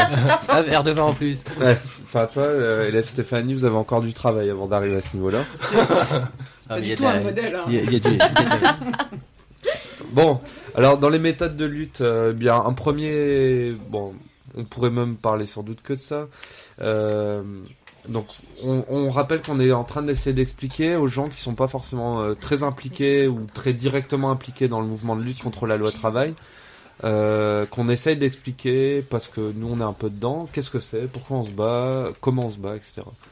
Donc sur le comment on se bat justement, il y a eu beaucoup de alors, les médias traditionnels ont essayé de diviser beaucoup, mais ça s'est aussi beaucoup divisé finalement en interne. Enfin, en tout cas, beaucoup de questions ont été posées. Par exemple, sur la violence. Alors, on va peut-être commencer par ça. La violence, est-ce que c'est bien? Ça dépend contre qui. Bah voilà. Qu'est-ce qu'on appelle violence Oui, aussi, ouais. Bah, c'est ce Alors, qu'on disait tout à l'heure. Les médias traditionnels ont tendance à mettre violence derrière tous les types de violence. Mais, Non, mais ça, jamais, Et qu'est-ce que tu- ah oui. Ouais, De- depuis tout à l'heure, je me demande, t'arrêtes pas de dire médias traditionnels. Et, euh, dans, enfin, je sais pas, euh, il y a des médias traditionnels qui sont, euh, qui sont pas affiliés au pouvoir. Donc, ça m'embête un peu. Ça donnerait l'impression que, que tous les, seuls les médias nouveaux, euh, non traditionnels seraient, euh, seraient bien. Alors qu'en fait, c'est, c'est- il y a les médias, euh, il y a les chiens de garde et il y a les autres. hein, peu importe. euh. T'as raison, elle est vraiment pénible. Bah, ça- ça- c'est c'est une petite digression, donc euh, je, te, je te réponds Pardon. et après on parle du, du truc euh, vite fait. Juste si on pouvait trouver un autre Mais- terme. mais- bah, Mais non, justement, je pense qu'il y a un problème de vocabulaire. Mais- on s'approprie plus du tout le vocabulaire actuel de, de nos, de nos vies. On est, on est manipulé par, euh, par le vocabulaire que nous-mêmes on utilise en tant Ah, que et donc, patron, le- entrepreneur. Euh, là, dernièrement, il y a Besancenot qui a sorti un bouquin justement sur le vocabulaire euh, quotidien et qui, euh, qui se réapproprie. Moi, le- depuis que je suis petit, il y a un truc qui me choque. Moi, c'est directeur de, des ressources humaines. C'est, c'est, un truc qui, enfin, les gens acceptent de, de- d'être des ressources. Et, euh, Et humaine n'étant qu'un adjectif. Hein. Oui, On bien peut sûr, se passer d'un adje- d'un adjectif dans une phrase. Ce ce n'est qu'un adjectif, quoi. Et donc, euh, effectivement, moi, à partir de ce moment-là, on manque de vocabulaire et c'est ça peut-être qui, qui pose problème. Par exemple, nous, on nous traite de gauchisme, mais va traiter en face. Nous, on a peu de termes finalement pour traiter certains euh, connards. Il y a un panel de connards. Il y a Tu vois moyen- qu'il y en a. Il y en a. Il y en a. Et tu, veux, on- tu veux qu'on fasse ça? Bah, je sais pas, mais quand tu dis Non, euh, ce une qui liste va ce soir, non Qu- Quoi, il est, il est déjà interdit ce mot-là? Ah non, bon, d'accord. Non, Parce que je, finalement, je le connais pas bien, donc. euh, euh, et, pour, et en fait, le, le problème du vocabulaire, c'est. Ouais, bah, je, je- je me suis perdu. Non, vas-y, vas-y, vas-y. vas-y. Ouais, ça, c'est- j'avais peur de faire une digression, mais j'ai été interrompu avant.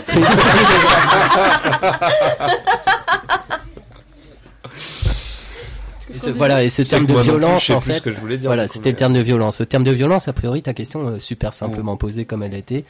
Euh, bah moi j'y répondrais par non évidemment, mais euh, le truc c'est que euh, bah, les autres ont réagi parce qu'ils avaient déjà intégré la notion d'action derrière, d'action qui est traitée par certains de euh, des mainstream, ça va comme terme Voilà, c'était ça le... Chien de garde, je trouve que c'était bien. hein. Ouais. Ouais, mais Les c'est- chiens de garde, ok, très bien. Ouais, mais Bah, c'est une bonne manière de différencier. ouais. Après, je pense que c'est c'est moins facilement compréhensible, chien de garde. Donc, par les chiens de garde, nous entendons les pas que aboyer, médias. mais essa- essayons, essayons de rester sur le sujet, on pourra en, en causer de ça Une autre fois, euh, euh, une, une autre fois. Pardon. Ça m'a échappé, pardon. Excusez-moi, je ne le referai plus. Monsieur le Alors professeur. moi je suis un vrai démocrate, Ouais, c'est ça, comme, Comme Donald François Trump. Fillon. Ah. comme François Fillon. bon bref, allez, arrêtons de digresser un peu quand même. Voilà, parlons. Le sujet était la- la violence, monsieur le euh, Qu'est-ce qu'on met derrière violence Alors si on veut parler des mots, qu'est-ce qu'on met derrière violence La loi du travail. Et donc Ouais. Yves s'en va, l'élève Yves s'en va, pendant que je lui pose une question, lui il va pas gagner des points. Qu'est-ce qu'on entend par Il violence est allé chercher son dictionnaire. Une source d'inspiration sans fin. Un des trucs que j'ai souvent entendu euh, au, au cœur de la manifestation, c'est quand on quand Au on cœur quand Mais on, on était reproche, combien à euh, quand On on reproche des T'étais pas au niveau du colon plutôt? Moi je t'ai vu vers la fin. hein. Alors là, je comprends même plus les, Bah, digressions. Pour Bah, ceux, devant ceux et les celles qui nous écoutent, donc euh, euh, devant c'était la CGT, non Désolé, la, la classe est en train de m'échapper totalement. Le cerveau était à la tête. Bon, violence, pas violence. Un des trucs qu'on entend, c'est euh, on nous reproche la violence, euh, mais la violence de la police euh, ou la violence des forces de l'ordre, de l'État, la violence de- du capital, la violence, les violences qu'on a en face de nous, contre lesquelles on se bat, elles sont d'un autre ordre de grandeur. Si je puis me permettre, c'est surtout qu'on nous reproche de la violence, mais surtout que personne parle du fait de pourquoi on en arrive là. C'est la violence du texte. Parce que je pense finalement, qu'on a euh, pris, nous on a pris des violences dans la face et on en prend de plus en plus. Je dis pas que ça justifie euh, toute forme de violence, mais il faut quand même rappeler qu'on n'a pas commencé quoi. Je peux, Ça c'est. je peux intervenir avec mon bouquin? Oui. Bon, alors par contre, je, je sais pas C'est- dire. là, ben, attends, on va peut-être répondre à la question de l'élève même. Ah, c'est, c'est, d'accord. Mais je sais pas, Stéphanie. je sais pas dire le nom de l'auteur parce qu'il est allemand et que je sais. Bref, vas-y toi. Büchner. Voilà. Donc euh, c'est un texte qui date de 1833. Donc Büchner, merci. C'était un, auteur mais activiste euh, socialiste mort à 23 ans. Et bon, le texte est un peu plus long. On reproche aux jeunes gens d'user de la violence. Mais ne sommes-nous pas dans un état de violence perpétuelle Parce que nous sommes nés et que nous avons grandi dans un cachot, nous ne, nous ne remarquons plus la fosse où nous sommes, avec des fers aux mains et aux pieds et un bâillon sur la bouche. Qu'appelez-vous donc l'égalité? Une loi qui fait de la grande masse des citoyens un bétail bon pour la corvée, afin de satisfaire les besoins artificiels d'une minorité insignifiante et corrompue. Et cette loi que soutient la brutalité d'un pouvoir militaire et la roublardise imbécile de ses agents, cette loi est une violence brutale et perpétuelle faite au droit et à la saine raison, et je combattrai contre elle en parole et en, action où je pourrai. Voilà Alors Voilà, c'est ça qu'on va entendre Et du coup, ce qui... Ah, j'ai reperdu mon, mon retour là. Ouais, bah, tape-toi dessus, mais t'as raison. Et, et, et du coup, ce qui, enfin, la réponse, euh, la réponse, c'est ça, c'est que quand on a, quand on nous écoute pas, quand on se sent plus représenté, quand il y a plus rien à faire, qu'est-ce, qu'on fait, quoi? Quand, euh, quand, quand ils parlent de bétail, c'est ça, c'est ça qu'on est, et c'est ça que, c'est ça qu'ils veulent faire de nous encore plus là, encore plus à chaque fois, tout le temps. Et, et comment, comment, on, comment on réagit à ça, quoi? Parce que tous les recours. euh, alors, peut-être après, on va parler de désobéissance civile plutôt que de, de violence, mais. euh, mais quand bien même la désobéissance civile, enfin, il y a un moment. euh, Faut, faut trouver nos propres termes. Il faut arrêter d'utiliser un vocabulaire que- qui, qui n'est pas le nôtre. Quoi. Bah, Parce que on- même désobéissance, euh, il y a. ah non, moi je l'aime bien le terme de désobéissance Bah, moi, je sais que civique, moi, je me sens pas forcément euh, l'âme d'un casseur, ce genre de choses. Par contre, je comprends les actions de certains, Hum. mais je trouve qu'il y a d'autres termes à, à utiliser. hein. Euh, On peut, on peut- moi, je le conçois pas comme un terme de, de, de destruction, mais au contraire d'un terme d'évolution de, de, de- et finalement de, de, je sais pas moi, de- qu'est-ce qui se passe? J'ai fait, j'ai fait un Ah, bruit. pardon. Et euh, en fait, comme quelque chose de positif, c'est, c'est, je suis pas là en tant que destructeur, je suis au contraire quelqu'un de, je veux être moderne dans le sens où pour moi le, le- le- le- les attitudes passéistes de, d'esclavagisme de certains, bon, c'est fini quoi. Il y a un moment, faut arrêter. Ils ont eu leur temps, ok, on s'est fait bien baiser, Mm. voilà. euh, On touche pas aux banques, on touche pas au supermarché, on touche pas au machin. Mais C'est- si. Ça se fait pas euh, comme Euh, papa. non, quoi. c'était pas mon propos ça, mais euh, mon propos était de dire que moi je considère que euh, après ça, ça, ça, c'est les formes de, communication, c'est vrai, c'est pas du tout pareil. On peut communiquer de, de plus ou moins de manière. Il y a des messages qui sont qui peuvent être plus percutants que d'autres. Euh, moi, je trouve que tous les messages sont pour apprendre. hein. Après, va falloir taper. Maman, si tu m'écoutes, j'ai rien cassé. va, va falloir taper là où ça fait mal, quoi. Aller taper, aller, aller casser une banque, euh, bah on en parle. Aller casser, c'est, ça marche aussi, quoi. Après, Et c'est pas de la violence. et c'est pas de la violence, parce que, parce que, enfin, en tout cas pour moi, la violence, c'est pas, c'est ce que tu disais tout à l'heure, Julie, c'est pas, la violence, c'est pas s'en prendre aux choses, c'est s'en prendre aux gens, Mm. et c'est s'en prendre euh, physiquement ou psychologiquement, parce que voilà, c'est la- et, et ce qu'ils sont en train de, de nous faire subir, c'est ça, c'est de la violence physique, euh, psychologique, et elle est quotidienne, et elle est, euh, du coup, ouais, aller casser une banque. euh. Aujourd'hui, il y avait dans la presse là, les, les Rennais qui ont mis des stickers et puis de la mousse dans les, les machins pour payer à Rennes la billettique. On a appelé ça de la dégradation, du saccage. Faut pas déconner, quoi. Mm.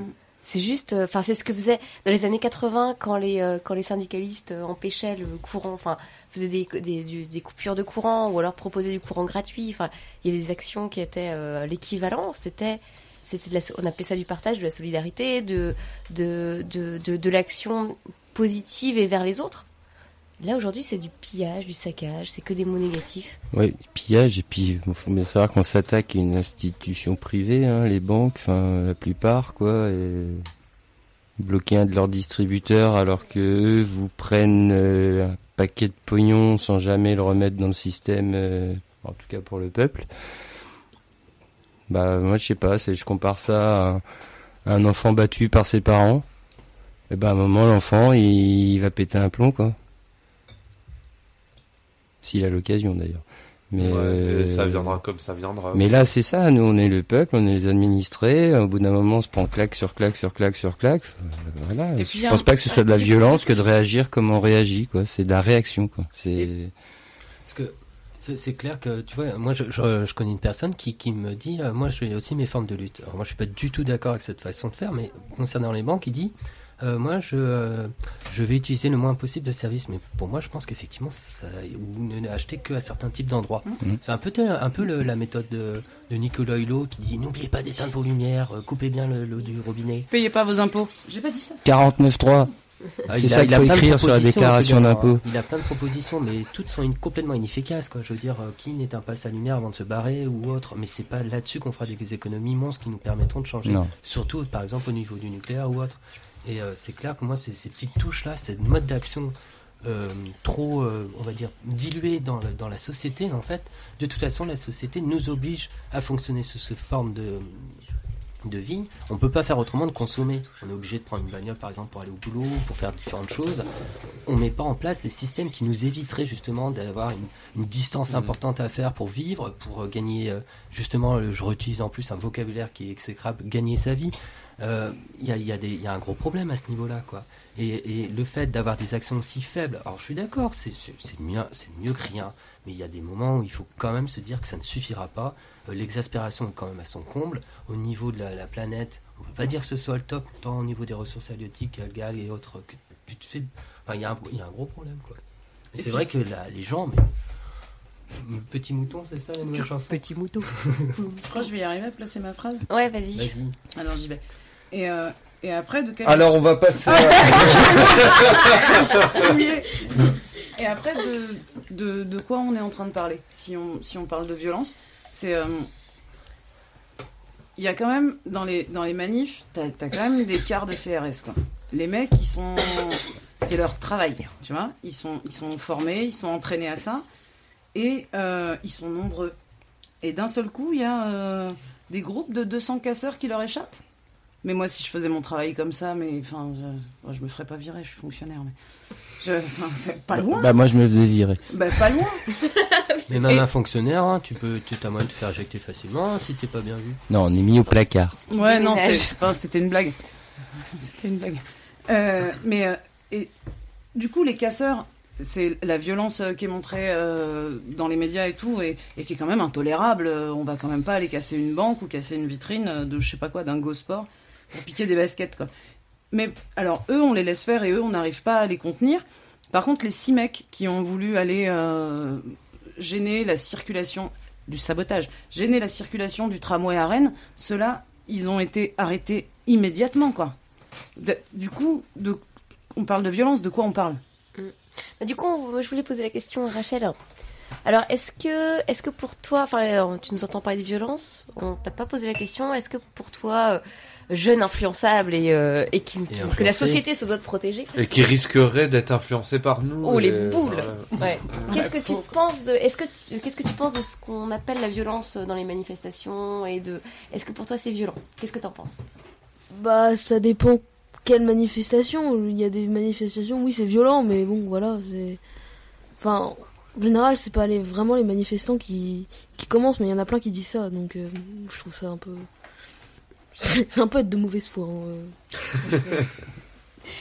Tu, tu racontais que ton un de tes enseignants vous a parlé de la violence à l'école. Qu'est-ce qu'il vous a dit? Bah, il nous a dit que, euh, bah, que certains. Il nous a raconté une histoire d'une voiture qui a cramé. Et il nous a dit que certains manifestants, ils, ils faisaient juste. euh, Enfin, juste pour, pour se bagarrer et tout, mais bon. euh, faut Peut-être dire ça aux policiers aussi, quoi. Il y aurait des policiers qui viendraient juste pour se bagarrer. Non, mais. qui se bagarrent aussi, donc. Merci, euh, jeune gauchiste. non, mais. Non, ça fait plaisir qu'à voir qu'il y en a au moins qui aiment aller au boulot.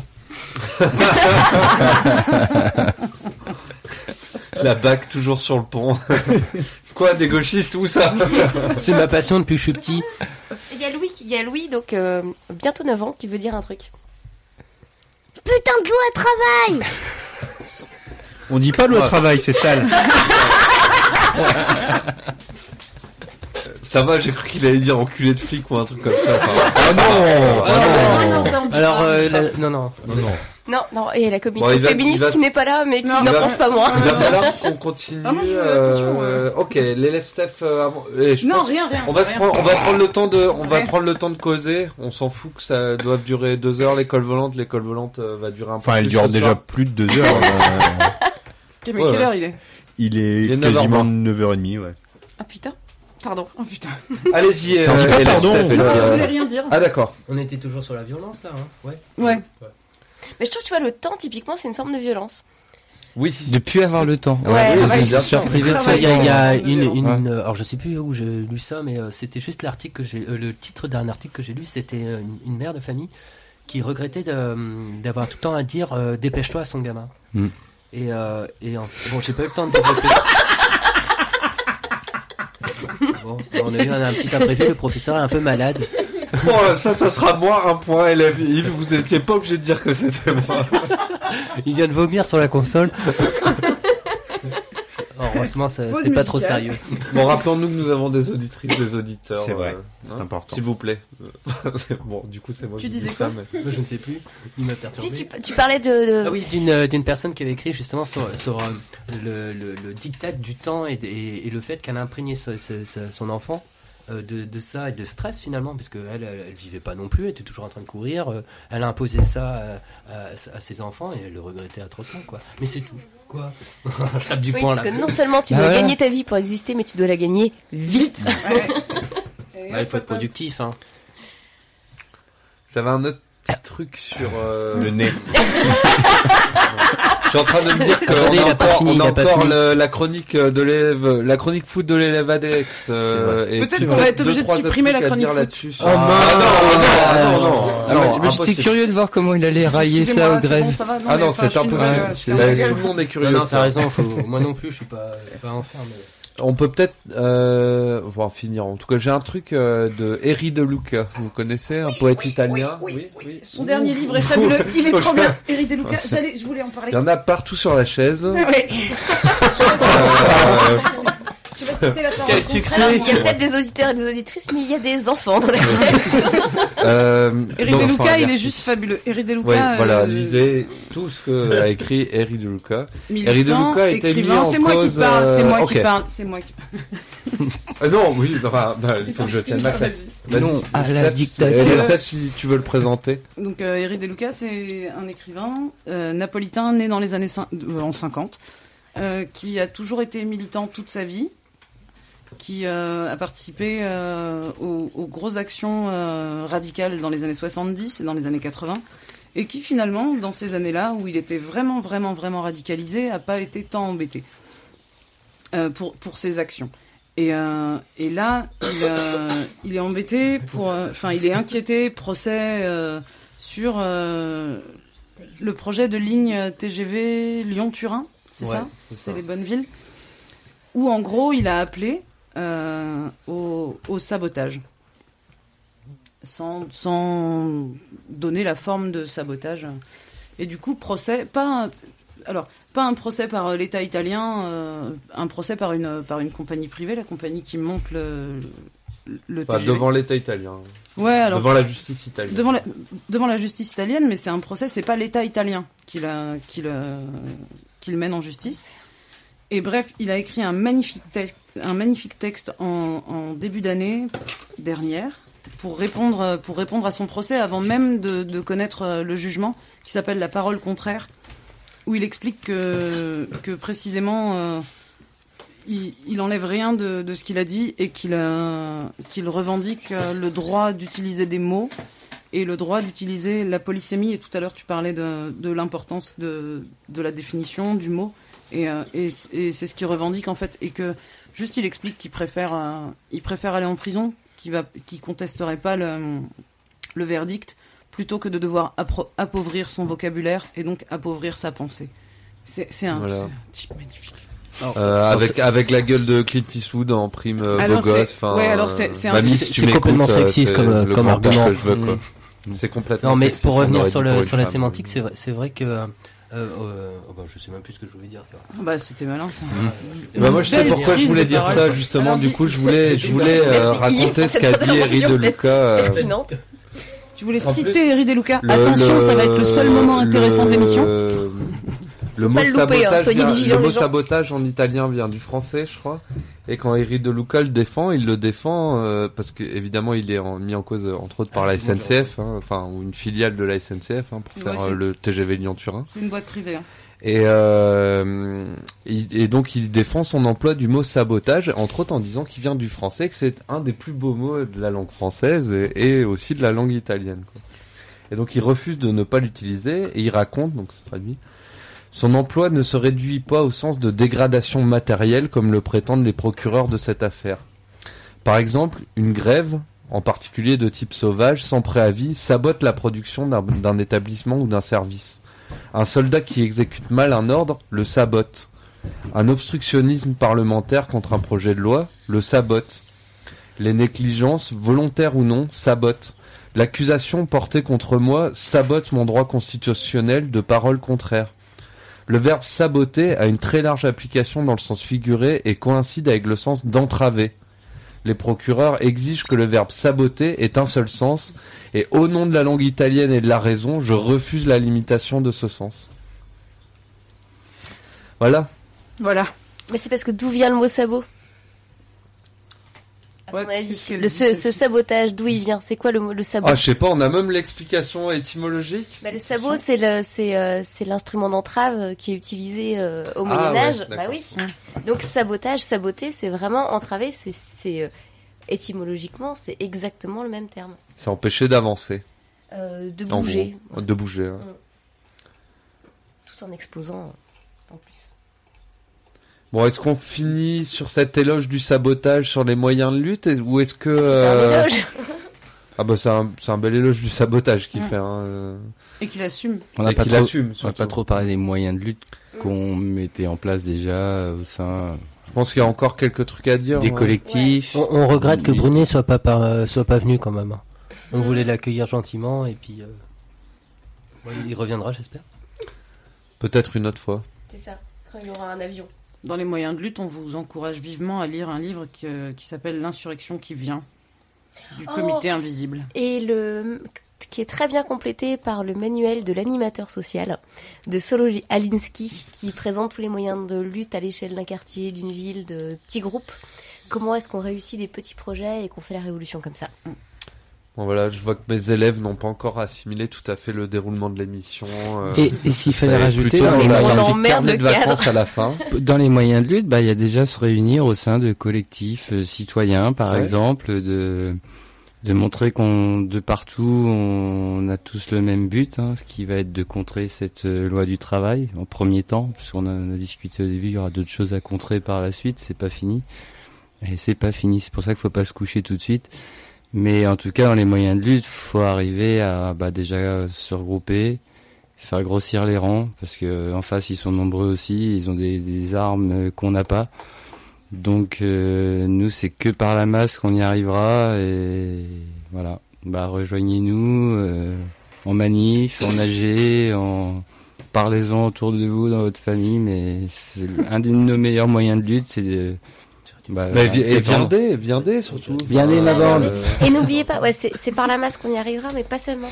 Dans le, fi- le- on n'a pas parlé du film Merci Patron, euh, qui est quand même assez formidable euh, en termes de de- d'envie de, faire et de d'envie de se bouger et de.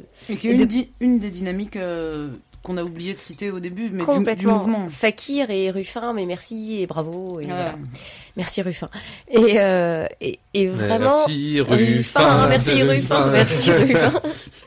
Et à un moment, ce qui est vachement marquant dans le film, c'est que tu as cette espèce de, de, raclure de la sécurité qui explique à quel point LVMH a peur des minorités agissantes. Et moi, j'ai trouvé ça vachement marquant parce qu'on nous dit tout le temps que c'est la masse qui arrivera, mais eux, ils ont peur des minorités agissantes. Il faut pas l'oublier. Le peu qu'on est, euh, c'est déjà beaucoup trop pour eux. Et donc, euh, faut continuer. Ah, on le voit bien avec les moyens qui s'y Mm, donnent pour nous casser. Hein. Et des fois même, de nous ils- casser, ça c'est Ouais. violent Bah, aussi. comme à la manif de Pont-de-Buis-Châteaulin, où Voilà. il y avait On avait pas trois parlé, ou mais quatre genre, fois plus de localement, on aurait pu policiers. en parler un peu, c'est ça, Mais genre. je pense qu'il faut qu'on prenne encore un peu de temps. Ouais. Mais il y avait trois ou Parce quatre que fois plus de policiers. C'est pas aussi violent qu'à qu'à Rennes, Mm. Nantes ou Paris, mais on n'était vraiment pas venu pour un affrontement physique.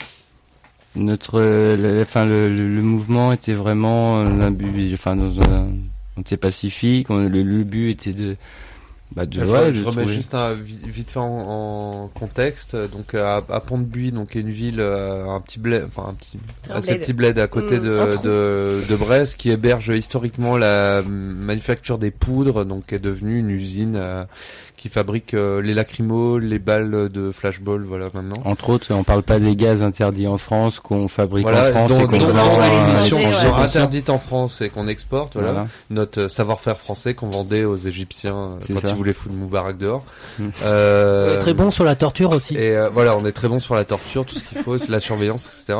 Et donc, euh, en solidarité avec euh, bah, tout ce qui se passe en France, entre autres pour nos collègues de Rennes et de Nantes, euh, à Brest, on a décidé d'aller essayer de bloquer euh, la production au moins un jour de cette usine de Pont-de-Buis. Et donc, euh, dispositif policier énorme. Voilà, Quel était ton déguisement laisse, prévu euh, pour euh, cette occasion euh, Seb terminer. Sur Pont-de-Buis Non, Bah, sur son déguisement. Ouais, voilà, Pont-de-Buis, on est arrivé, on voulait juste faire un pique-nique, euh, lire des, des témoignages de, de violences policières, une action totalement pacifiste. À la base, on n'avait pas forcément prévu d'aller forcément devant cette fameuse usine, puisqu'on savait déjà qu'elle étant classée Céveso, il y avait juste besoin d'être présent euh, dans le village pour euh, bloquer la production. Bon, ils nous attendaient. Ah. Ils nous attendaient Ah, trop. Ils hein. nous attendaient trop. euh, ils étaient, ils ont vraiment, ils ont bloqué le village. hein. Ils ont pris les, les villageois en otage. Pas nous, hein. créé de je- l'emploi. Je parle bien du service de l'ordre. Donc Et on il y a été obligé de se. Il y a eu même un arrêté préfectoral euh, nous empêchant de faire cette manifestation parce que Monsieur le préfet n'avait pas été assez intelligent, que dans notre tract d'appel, les, phrases choc de début de chapitre étaient tirées des chansons d'NTM. Donc euh, il l'a pas vu venir, donc il nous a pris pour des casseurs, il l'a fait passer comme ça dans les médias locaux hein, quand il a interdit la manifestation. C'est- toujours un problème de culture en fait. hein. C'est ça. Alex, si tu pouvais juste entendre qu'il parle de NTM et si ça pouvait te donner des idées pour euh, la programmation musicale. Ouais, mais Ah, qu'est-ce qu'on attend il pour foutre il le est beau, feu il est fort. Ouais, ce serait, ce chef. serait le moment de faire un petit rappel à Monsieur le Préfet euh, pour pourrait peut-être lui mettre là, d'ailleurs la chanson comme ça il la connaîtra. Donc on a fini, on s'est fait repousser de Pont-de-Buis, on n'a jamais réussi à rentrer en fait à part euh, 1%. Donc on a dû atterrir à Châteaulin et à Châteaulin, bah, 1%.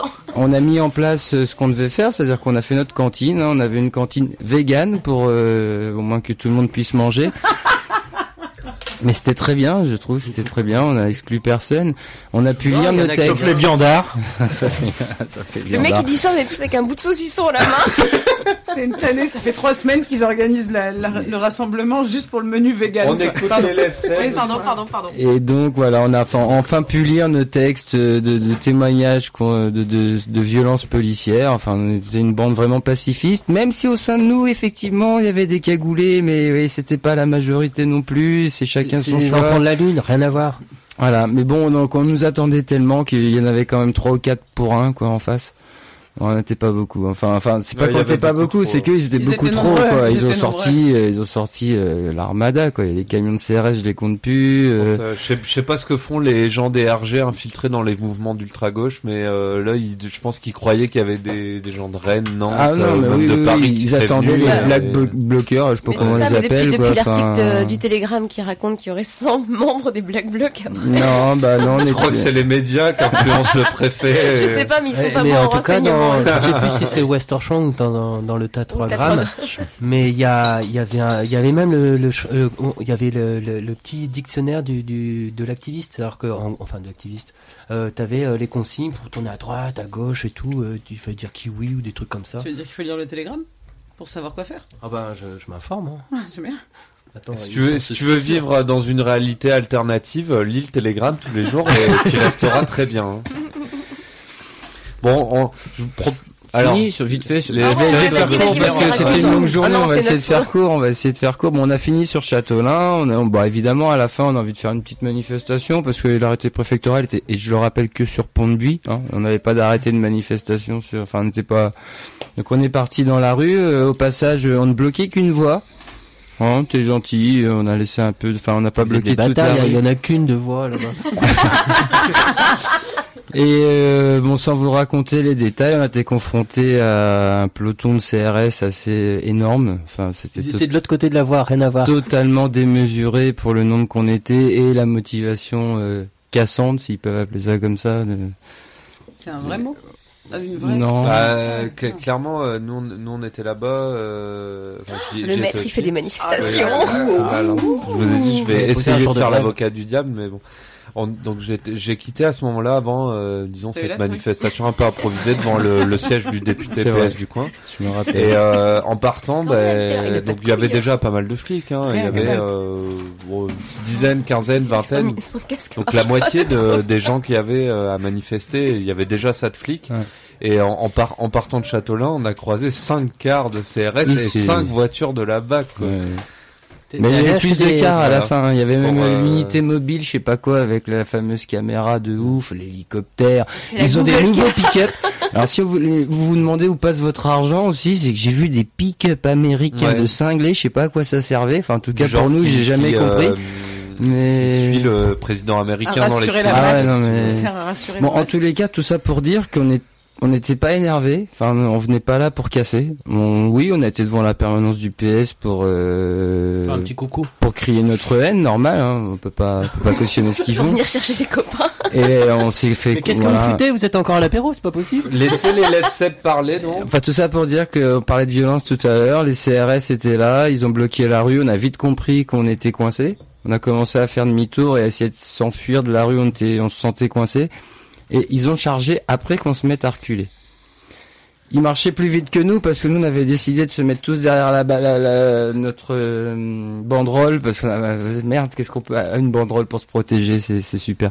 Oui, C'est- banderole renforcée. Donc rien, euh, on était en groupe, on recule, on recule. Forcément, ils sont en ligne, ils avancent, ils avancent plus vite, hein, donc ils arrivent forcément sur la banderole. Et nous, bah au dernier moment, qu'est-ce que tu fais quand les mecs ils trompent Tu bloques la banderole. C'est tout ce qu'on a fait. Et là, j'ai vu un ou deux CRS se mettre à mettre des des coups de pied. Alors un coup de pied, ça paraît anodin comme ça quand on en parle, mais quand le gars il a euh, des boots euh, qui pèsent plus plus plus lourd que votre tête avec des protèges tibia, des trucs et qui tapent méchamment à travers la banderole pour clairement essayer de casser du tibia. Moi, je vous le dis comme ça, j'étais en première ligne à ce moment-là, j'étais pas devant ce gars-là, mais je l'ai vu taper. Alors, ils sont pas tous énervés, les CRS, mais il y en a toujours un qui traîne dans la bande, c'est ça qui, qui- Ah, c'est comme ça qu'on perd des yeux 20 hein, heures en d'affilée, manifestation. Il y a toujours un énervé, malheureusement, et, et clairement, c'est eux qui sont partis à l'affrontement, qui nous ont provoqués. Nous, on a eu l'intelligence, c'est clair, de pas réagir. Valait mieux pas, parce que je pense que on se faisait massacrer, il faut dire les choses comme elles sont. Et puis voilà, on a réussi à se barrer quand même, et puis ils nous ont contourné, ils nous ont acculés face au, enfin, face au canal, on était dans une nasse, et voilà, donc, euh, au passage, ils ont interpellé un de nos camarades, on sait même pas ce qu'il a fait, il y a un bout de gaz qui a été lancé, enfin, ils ont déployé des moyens qui étaient totalement démesurés, et donc, si on veut parler de violence en manifestation, bah là, clairement, je suis désolé, si je fais le bilan, c'est la police qui a tout déclenché, quoi. Et donc, c'est et c'est ce qu'ils font à chaque manifestation maintenant, hein, c'est clair. Même administratif, hein, on peut noter que tous les gens qui étaient dans le coin, euh, même ceux qui ont été pris dans les bouchons, si tu veux, que ça a créé en allant à Pont-de-Bouilly, ont eu leur plaque relevée, donc Mm. leur nom est dans un fichier qui dit qu'ils étaient en train de manifester euh, contre le à Pont-de-Bouilly tel jour, machin. Mm.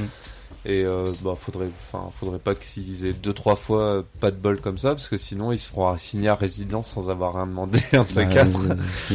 euh, bon, c'était c'était ridicule, c'était vraiment bon enfant du côté des gens. euh, bah de toute façon, on était un peu obligé d'être bon enfant parce Mm. qu'il y avait beaucoup beaucoup trop de CRS. Hein, ils s'étaient plantés On sur était le- tellement le bon enfant qu'ils ont euh, interpellé voilà. un, un de nos camarades euh, pendant la course à pied. Là, on essayait de s'échapper, qui nous encerclait. Ils ont fini par en attraper un et euh, bah, à un moment on a eu le choix de partir de nous-mêmes, nous laisser partir ou alors on se faisait tous contrôler. Bon, ah, il était 4 contre 1, forcément on va pas jouer au dur, hein. on va partir. Mais on a quand même demandé, non, on part pas sur notre camarade. quoi. Et euh, on- je pense qu'on était tellement dans notre droit, on n'avait rien fait, on n'était pas violent, ils nous l'auraient jamais rendu. Ouais. Ils nous l'ont rendu au bout de trois quarts d'heure. On est parti avec lui. Il a, bon, voilà, ils l'ont gardé dans le camion. Il a sûrement été fiché au passage. Bon, mais s'ils nous l'ont rendu, c'est que quelque part, on- je pense qu'on n'avait vraiment rien fait. Donc c'est ce qui prouvait encore plus euh, évident. ce déploiement totalement démesuré. Je me rappelle encore la chanson qui a été chantée, chantée très longuement. Euh, hey les gars, et les gars, euh, combien on vous paye, combien on vous paye pour faire ça? Et c'est avec nos sous en plus que vous faites ça. Et là, il y a eu beaucoup d'argent de l'État de dépenser pour rien. Si, pour te discréditer. Pour essayer de Ah le bah, faire en tout cas. En tout cas, ils ont pas fait perdre d'argent à, à la poudrerie, quoi. Ça, c'est sûr. Ça, c'est. Mais je trouve ça assez mignon doit finalement, ces gens qui viennent défendre leurs propres fournisseurs, euh, les- le partenariat public-privé dans toute sa splendeur.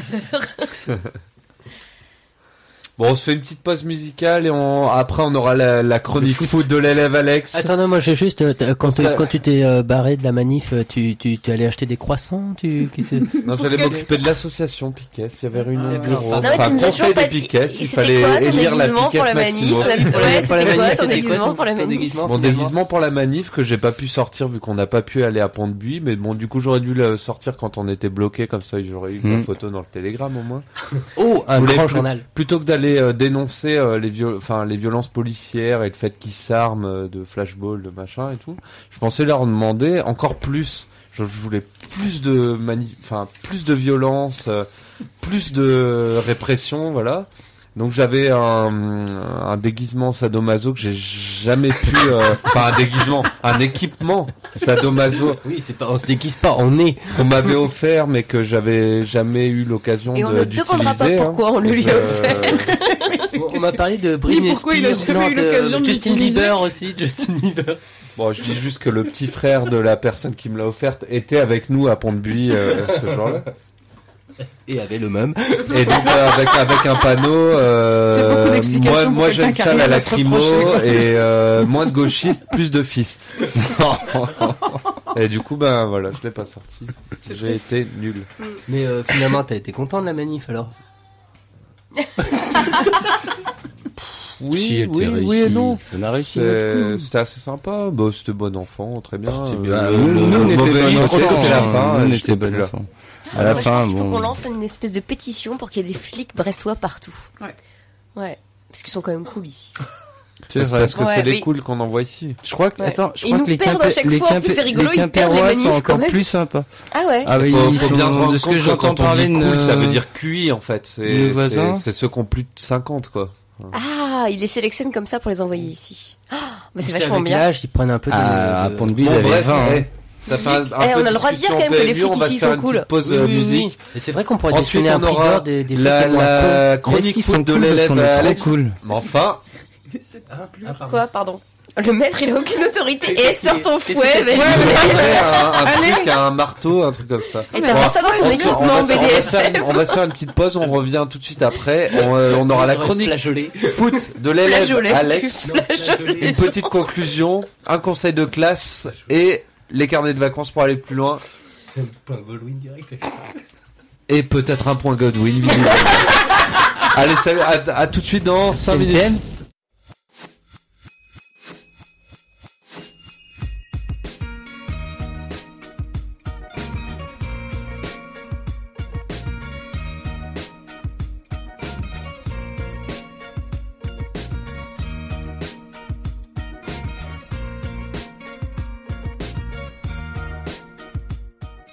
L'école volante, l'émission de débat pas comme les autres, de Radio Piquet. Émission du 20 mai, contre la loi travail et son monde.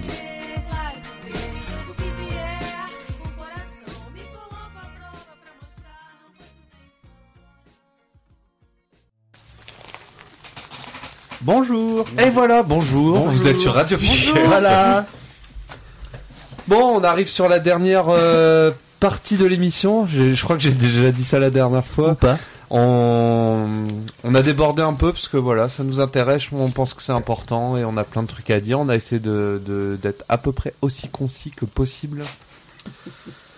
Est-ce qu'on enchaîne tout de suite sur la chronique foot de l'élève Alex Bah oui, faut, faut bien s'occuper. La saison de foot est finie et l'Euro 2016 n'a pas encore commencé, mais on va continuer à parler de foot. On espère que la mobilisation durera jusqu'à juin et, et il l'Euro ne commencera 2016. pas. hein. C'est ça. Est-ce qu'on a- venir, les gens Je vais vous dire a- qu'il y avait peut-être des trucs qui se préparaient. Est-ce Ah, qu'on a contre, tous on a les élèves pour, de- euh, pour euh, entendre la hein, chronique. Où est passée l'élève Julie Euh, elle s'est absentée pour des raisons physiques. D'accord. Voilà, autre chose Elle a même pas demandé l'autorisation. Eh ben, tant pis pour elle. Ah bah oui, puisque Ouais. les auditeurs On vont est pas parti. attendre. Les auditeurs vont pas attendre que pas Julie ait fini de. Ah, Bref. Donc, voilà, la chronique foot de l'élève Alex. Voilà, faudrait que je fasse un jingle à l'occasion quand même. Oui. Donc après foot et état d'urgence et foot et énergie, euh, foot et loi travail. Hein, le challenge est accepté. Je parlerai donc de football et de conflits sociaux. Euh, je parlerai pas de la grève de 2010, hein, lors de laquelle euh, l'équipe de France euh, a refusé de descendre d'un bus sous le regard atterré de millions de Français branchés sur les chaînes d'infos en continu. Euh, je parlerai pas non plus de la menace de grève pour protester euh, contre la hausse du barème d'imposition euh, pour les salaires supérieurs à 1 million d'euros par an. oui, c'est vrai qu'il y avait eu ça. Il y avait eu ça aussi. Euh, J'aurais pu à la limite euh, évoquer des conflits récents en Espagne, en Italie ou en Grèce où les joueurs ont menacé de faire grève pour le versement de leur salaire ou pour le simple respect de leur convention collective, ce qui s'entend euh, à, la, à la rigueur. Je préfère me concentrer sur deux conflits plus anciens. Euh, le premier, c'est un certain mois de mai 68 euh, où les footballeurs appellent à envahir le siège de la Fédération française de football et publient un tract dont voici quelques passages. Euh, footballeurs appartenant à différents euh, à divers clubs de la région parisienne, nous avons décidé d'occuper aujourd'hui le siège de la Fédération française de football. Comme les ouvriers occupent leurs usines, comme les étudiants occupent leurs facultés. Pourquoi Pour rendre aux 600 000 footballeurs français à leurs millions d'amis ce qui leur appartient, le football, dont les pontifs de la fédération les ont expropriés pour servir leurs, leurs intérêts égoïstes de profiteurs du sport. Au terme de l'article 1 des statuts de la fédération, association sans but lucratif selon la loi, les pontifs de la fédération s'engageaient à travailler au développement du football. Nous les accusons d'avoir travaillé contre le football et d'avoir accéléré sa dégradation. Ils ont accepté de limiter à 8 mois la saison de football et d'in- et d'interdire sa pratique au moment le plus favorable de l'année, en tolérant la fermeture des stades, le refus des billets collectifs pour les déplacements et le refus des garanties d'assurance accident pendant la période interdite. Ils n'ont rien fait pour empêcher la suppression de nombreux terrains de football et pour exiger la création de nouveaux, ce qui place des centaines de milliers de jeunes dans l'impossibilité de pratiquer leur sport. Ils n'ont rien fait non plus pour permettre aux scolaires de pratiquer le football en salle. Ils viennent de créer une licence qui interdit pratiquement les changements de club sauf au profit des grands clubs, euh, ce qui constitue une atteinte intolérable à la liberté des joueurs et aux intérêts des petits clubs.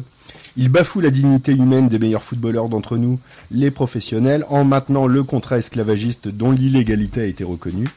Ils concentrent sans vergogne aux mains d'une infime minorité les substantiels profits que nous leur procurons par nos cotisations et par les recettes, sur lesquels ils prélèvent des pourcentages quand ils ne, se, quand ils ne se les approprient pas intégralement. C'est pour mettre fin à ces incroyables pratiques que nous occupons la propriété des 600 000 footballeurs français qui étaient devenus le bastion des ennemis et des exploiteurs du football. Maintenant, à vous de jouer, footballeurs, entraîneurs, dirigeants de petits clubs, amis innombrables et passionnés de football, étudiants, ouvriers, pour conserver la propriété de votre sport en venant nous rejoindre pour euh, exiger la suppression de la licence et du contrat esclavagiste des joueurs professionnels et exiger la destitution immédiate par voie de référendum des 600 000 footballeurs contrôlés par des footballeurs, des profiteurs du football et des insulteurs de footballeurs. Libérer le football de la tutelle de l'argent des pseudo-mécènes incompétents qui sont à l'origine du pourrissement du football. Pour que le football reste votre propriété, nous vous appelons à vous rendre sans délai devant le siège de la fédération, redevenu votre maison, 60 avenue de Iéna à Paris. Tous unis, nous ferons à nouveau du football ce qu'il n'aurait jamais dû cesser d'être, le sport de la joie, le sport du monde de demain, que tous les travailleurs ont commencé à construire. Signé le comité d'action des footballeurs. Donc ça c'était un tract de mai Excellent, 68. Excellent. Et euh, curieusement, en 50 ans, l'histoire du sport français n'a que peu fait état de ces cinq jours de révolte. Euh, Il y a un seul livre seulement paru sur le sujet qui s'appelle Les enragés du football, l'autre mai 68. Attends, euh, on, est, on est quand même la seule équipe de France à avoir fait grève. Hein. Enfin, de, de, de- du monde même. Euh, en équipe nationale, oui. Il y a eu d'autres euh, clubs et équipes nationales. euh, et euh, de façon nettement moins ridicule, j'avoue, que l'équipe de France. Euh, et puis donc il y a eu un livre hein, sur le sujet qui s'appelle Les enragés du football l'autre mai 68. Euh, donc peu de gens connaissent cette histoire, pourtant le monde du football s'en est trouvé sensiblement modifié avant que vraiment ça soit gangréné par l'argent. Euh, à l'époque, la représentativité des acteurs a été reconnue, les responsabilités mieux partagées, le contrat à vie qui était euh, en cours à l'époque a été aboli. Donc ça c'est euh, ça c'était en 1968 et donc l'épisode 2 c'est en 1972. Donc les dirigeants de club décident de revenir en arrière sur le contrat euh, à durée librement déterminée euh, qui était obtenu donc en 68 euh, et de repasser à l'ancien modèle, celui où le joueur n'était qu'une simple marchandise propriété d'un club pendant toute sa carrière. Donc pour défendre les joueurs, l'Union nationale des footballeurs professionnels euh, a décidé d'organiser un congrès à Versailles. Tous les joueurs étaient conviés et hum, ce malgré l'interdiction des clubs.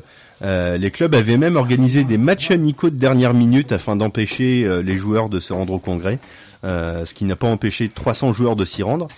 Le mot d'ordre de ce congrès, si un seul joueur est sanctionné par son club, tous les footballeurs français se mettront en grève. Il y a l'Olympique lyonnais qui suspend ses joueurs pour avoir participé à ce congrès. Et euh, l'Union nationale des footballeurs fo- euh, professionnels euh, tient parole. Et donc, euh, le 2 décembre 72, le football français fait grève pour soutenir les collègues lyonnais.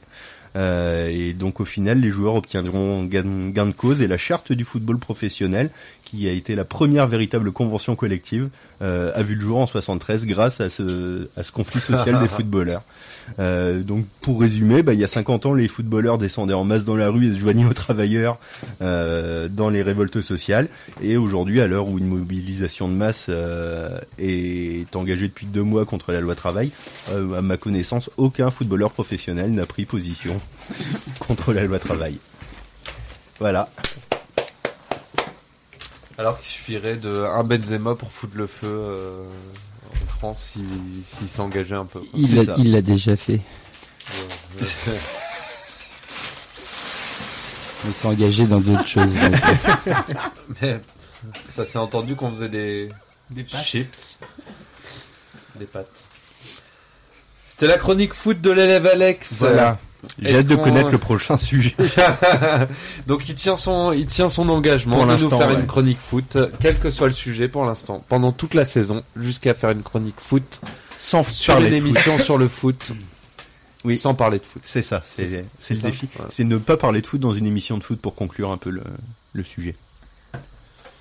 Bon, Ah, on vous va- êtes occupés les mecs. Hein. on se dirige, on se dirige, euh, enfin, on se dirige sur la fin. On va être sur la fin. Est-ce que Ouais, on est sur la Ouais, fin. c'est vrai que c'est Ouais. pour ça que je fais cuire des nouilles. Voilà. ouais. voilà. Donc on va se faire un petit conseil de classe, un petit bilan de la, de la soirée. Qu'est-ce qu'on s'est dit? Qu'est-ce qu'on s'est dit dans cette émission? On a fait un On va petit- répéter tout ce qu'on s'est dit Non. Allez, ouais On a fait un petit retour sur l'historique de la loi de travail et de la lutte contre la loi de travail euh, jusqu'à ce jour, depuis Le mi-février. C'est ça, ça va être long. On a fait. On s'est demandé qu'est-ce que qu'est-ce que ça voulait dire être contre la loi de travail et son monde. On s'est demandé. Ah, on a fait un peu de socio. On s'est demandé qui était Ouais, contre la loi travail nous, et on son pas monde. fait de sociaux. hein, nous, euh. Je vais demander à la classe d'être un peu plus tranquille, sinon ça va chier après c'est le bulletin de classe. Ouais, mais Mais il est- comment c'est la terreur voilà, ça Ah non, non, mais pas, gouvernement par la Ah bah, ça marche plus. Non, bon, ça ne marche plus. On a, on a passé vite en revue les, toutes les, toutes les propositions qui étaient portées par les gens qui se mobilisent. On a parlé de la place des syndicats dans la mobilisation et des méthodes de lutte, euh, des, et en principal, euh, Méthode de méthode lutte, on n'a pas trop parlé en Non, fait. pas trop. Non, non, non. Ouais. D'ailleurs, On a parlé, on est, on est resté juste sur la violence ou pas? Qu'est-ce qu'on appelait violence, qu'est-ce qu'on appelait Voilà, c'est pas une machin? méthode forcément. C'est, c'est une méthode de lutte. C'en est une. On pourrait, on pourrait. Est-ce que ça vous intéresse de, de d'en parler un petit peu encore? Moi, je pense que Ouais. c'est important de dire aux gens comment, euh, même s'ils se sentent pas concernés, comment ils peuvent faire quand même, chacun à son niveau peut-être, euh, pour arriver à porter euh, la lutte. à- C'est super important. On Bah ouais, ouais, parce que hein. on le dit, mais si cette loi de travail passe, sachant qu'il y a d'autres trucs derrière, déjà on est vraiment, vraiment. Alors moi, je, je vous, je vous parle, je suis pas le plus optimiste sur euh, l'avenir du capitalisme et donc de notre société. Mais euh, ouais, il faut, faut en parler. C'est faut pas lâcher là. On peut pas perdre cette, ce, combat-là, sinon on- déjà on, faut se faire plier quoi. On va se faire plier les gens. Je pense que c'est une des, des- une- enfin, c'est pas, c'est jamais la dernière occasion, mais si on passe à côté de celle-là, on passe à côté de d'une grosse occasion, que ce soit pour euh, répartir un peu le capital, pour les luttes euh, sur euh, notre, qu'est-ce qu'on fait de notre vie, donc disons le social, euh, pour les luttes féministes et surtout, à mon avis, hein, mine de rien, c'est pour les luttes écologistes. euh, Je suis pas un écolo convaincu et tout. hein, Faut mais, tout revoir. voilà. Faut tout revoir. Ce monde, il tourne pas du tout à l'endroit, quoi. C'est, c'est que les grands puissants, ils lâcheront rien. Et tant qu'ils ont de l'argent, ils continuent. Ils Ils nous spolient, ils nous volent. Ils font tout. Mais non, mais il faut tout revoir. c'est tout part en... Enfin, en fait. moi, je dis tout part en couille, C'est- terrible. enfin, euh, C'est pas du. NTM Non, un peu ça. je sais plus. C'est ça, tu vois, c'est pas la- pas une occasion, c'est juste que là on n'a plus le choix. C'est il y a un esp- enfin il y a une forme de résistance à inventer. Il y a on, on a on a vraiment plus le choix. Pardon, oui, je suis trop loin. On a vraiment plus le choix là. là. Et c'est pas une question de qu'est-ce qui est bien, qu'est-ce qui est pas bien. Est-ce qu'il y a des formes de lutte plus adaptées que d'autres Là, je crois que un des, enfin, si on pouvait gagner quelque chose, si c'était de dire que il y a des formes de lutte institutionnelles, il y a des formes de lutte dans la rue, il y a des formes de lutte euh, plus radicales, et que toutes sont complémentaires, que toutes sont légitimes et utiles aujourd'hui. Et qu'il y a la coordination nationale étudiante a eu l'intelligence de refuser de, euh, stigmatiser ceux que la presse appelait les casseurs, en disant non, ce sont juste des gens en lutte différemment à côté de nous, avec nous. Euh, mais je pense que c'est important qu'on se dise ça, en fait, que quelle que soit l'action, y compris éventuellement, si vraiment on est bout du cul, le totem de grève contre la loi travail, euh, c'est à faire. Vraiment, enfin, c'est euh, toutes les luttes sont bonnes à prendre. Et la, la, le, on gagnera le jour où on dira pas qu'il y a des casseurs. Le jour où on dira c'est nous, d'une autre façon, de façon plus osée, plus radicale. Mais c'est nous aussi qui fracassons des banques, des, des, des, des commissariats, qui nous sommes solidaires. Oui, c'est mon fils. Pardon. On peut finir comme ça, hein, si chacun a envie de dire un dernier petit mot sur euh, pourquoi il lutte, pour, à quoi ça sert de lutter. à- Pardon, Euh. c'est nerveux. On entend des rires juste en, en- derrière dans le donc lutter c'est particulier. Euh, non, non, c'est sûr que te- tout, euh, résister, ah bon, c'est bah, voilà. exister. C'était presque du. Victor Hugo, ça, non C'est l'élève Seb. Non, c'était une histoire Victor Hugo, c'était euh, ceux, ceux qui luttent, ce sont ceux qui vivent. Un peu Élève, euh, genre. élève Steph, euh, un, un dernier mot avant de passer au bulletin de classe Il est en train de compter ses jetons de présence. Ouais. que je sais pas, je pense, euh, je pense à l'avenir en fait. Je pense à l'avenir ou je pense, euh, enfin à l'avenir. Non, alors pardon. C'est ça, le- Pas, pas à l'avenir. euh, ouais, c'est ça. le- Pas à l'avenir, euh, le futur, euh, l'avenir, la salle de l'avenir localement euh, à Brest. Là, ils sont en train de, ils sont en train de, de construire un truc. On peut être à peu près sûr que c'est- ça va, ça va finir par être détruit. Du coup, quand bien même on n'est pas dans le collectif euh, de l'avenir, le jour où ils vont commencer à vouloir le détruire, il faudra y aller. Quand bien même on n'est pas à la ZAD, le jour où le jour où ça va vraiment chier, alors il va falloir y aller. C'est il faut il faut que faut se compter et il faut savoir que potentiellement on est plus nombreux. Voilà et que Louis Voilà. se fend la gueule. Bah ouais, parce que les enfants C'est l'espoir, l'espoir. ils arrivent, ils arrivent aussi. euh. Ça les fait marrer qu'on se prenne la tête comme ça. Élève Alex, un, un dernier mot pour finir sur la mobilisation contre le travail Non, mais comme ce qui a été dit depuis un dernier mot.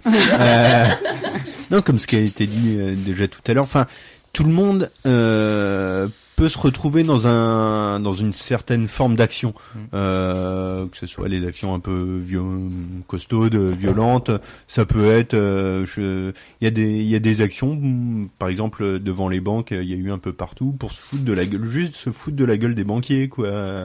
Et euh, ça, ça peut être par le rire, ça peut être par des trucs un peu plus costauds, ça peut être euh, de la manif, ça peut être le, la rigueur, le totem de grève. Euh, mais, euh, mais vraiment chacun. Mais ça, c'est vraiment subversif quand même. Bah ouais, non, c'est un peu hardcore. Et euh, ça, je, je, cautionne pas forcément parce que c'est un peu. Et enfin, tout ce papier dépensé. Et euh, mais, euh, mais vraiment, ouais, il y a, y a vraiment une, une possibilité d'action pour chacun selon sa sensibilité, ses goûts euh, et son envie de rigoler. Mais, mais des âgés partout, des âgés partout. Faut- C'est ce qu'on en, on en parle encore à la fin. Non, mais non, les âgés, c'est chiant. Non, mais des âgés, mais parlez-en. chacun son petit mot de la fin. Élève Seb. Un mot Enfin, deux mots. Enfin, une phrase, tout ce que tu veux. Mais... No pasaran. Ah, joli. Et l'élève Yves qui Oh, croit que c'est fini. après ça. Désolé. Il reste plus que non. non. C'est que c'est vayan todos. Ouais, euh, là non, sur le coup, j'ai pas grand chose de- à rajouter. Ça arrive. Faut Ouais. parler en espagnol même. Ah, ça passe Ok, bon bah euh, voilà, Brest. ça, ça servira de, de conseil de classe. Bah quoi, c'est mon mot de la fin.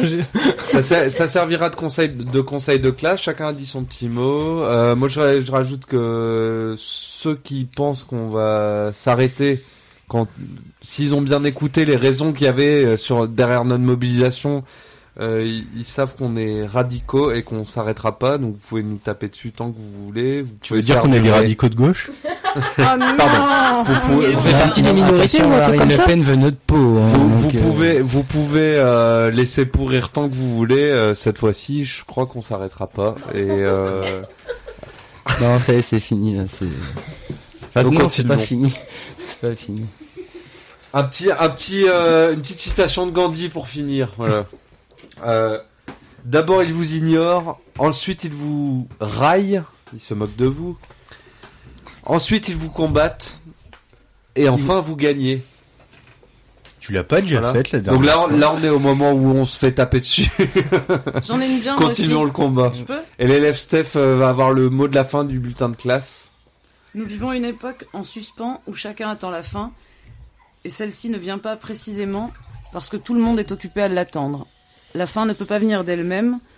Si nous voulons qu'elle advienne cette fin libératrice, il faut nous organiser dès maintenant comme si elle avait déjà eu lieu. Voilà. Alors, On a déjà gagné. Bravo. c'est pas moi, hein, c'est Eric Azan en fait, euh, excusez-moi. On passe au bulletin scolaire. Alors la classe. On s'en fout de ton bulletin Ah ouais, rien à foutre. Élève, élève Steph. le prof. Élève Steph. Non, euh, non, non. Hasta la révolution piqué, un peu préparé, mais euh, peut mieux faire. Eh, va chier. Excellente réponse. Je suis, euh, je suis euh, réac, moi. Il faut me respecter, sinon c'est fou. J'avais tout faux. Élève Julie, euh, appliqué comme toujours.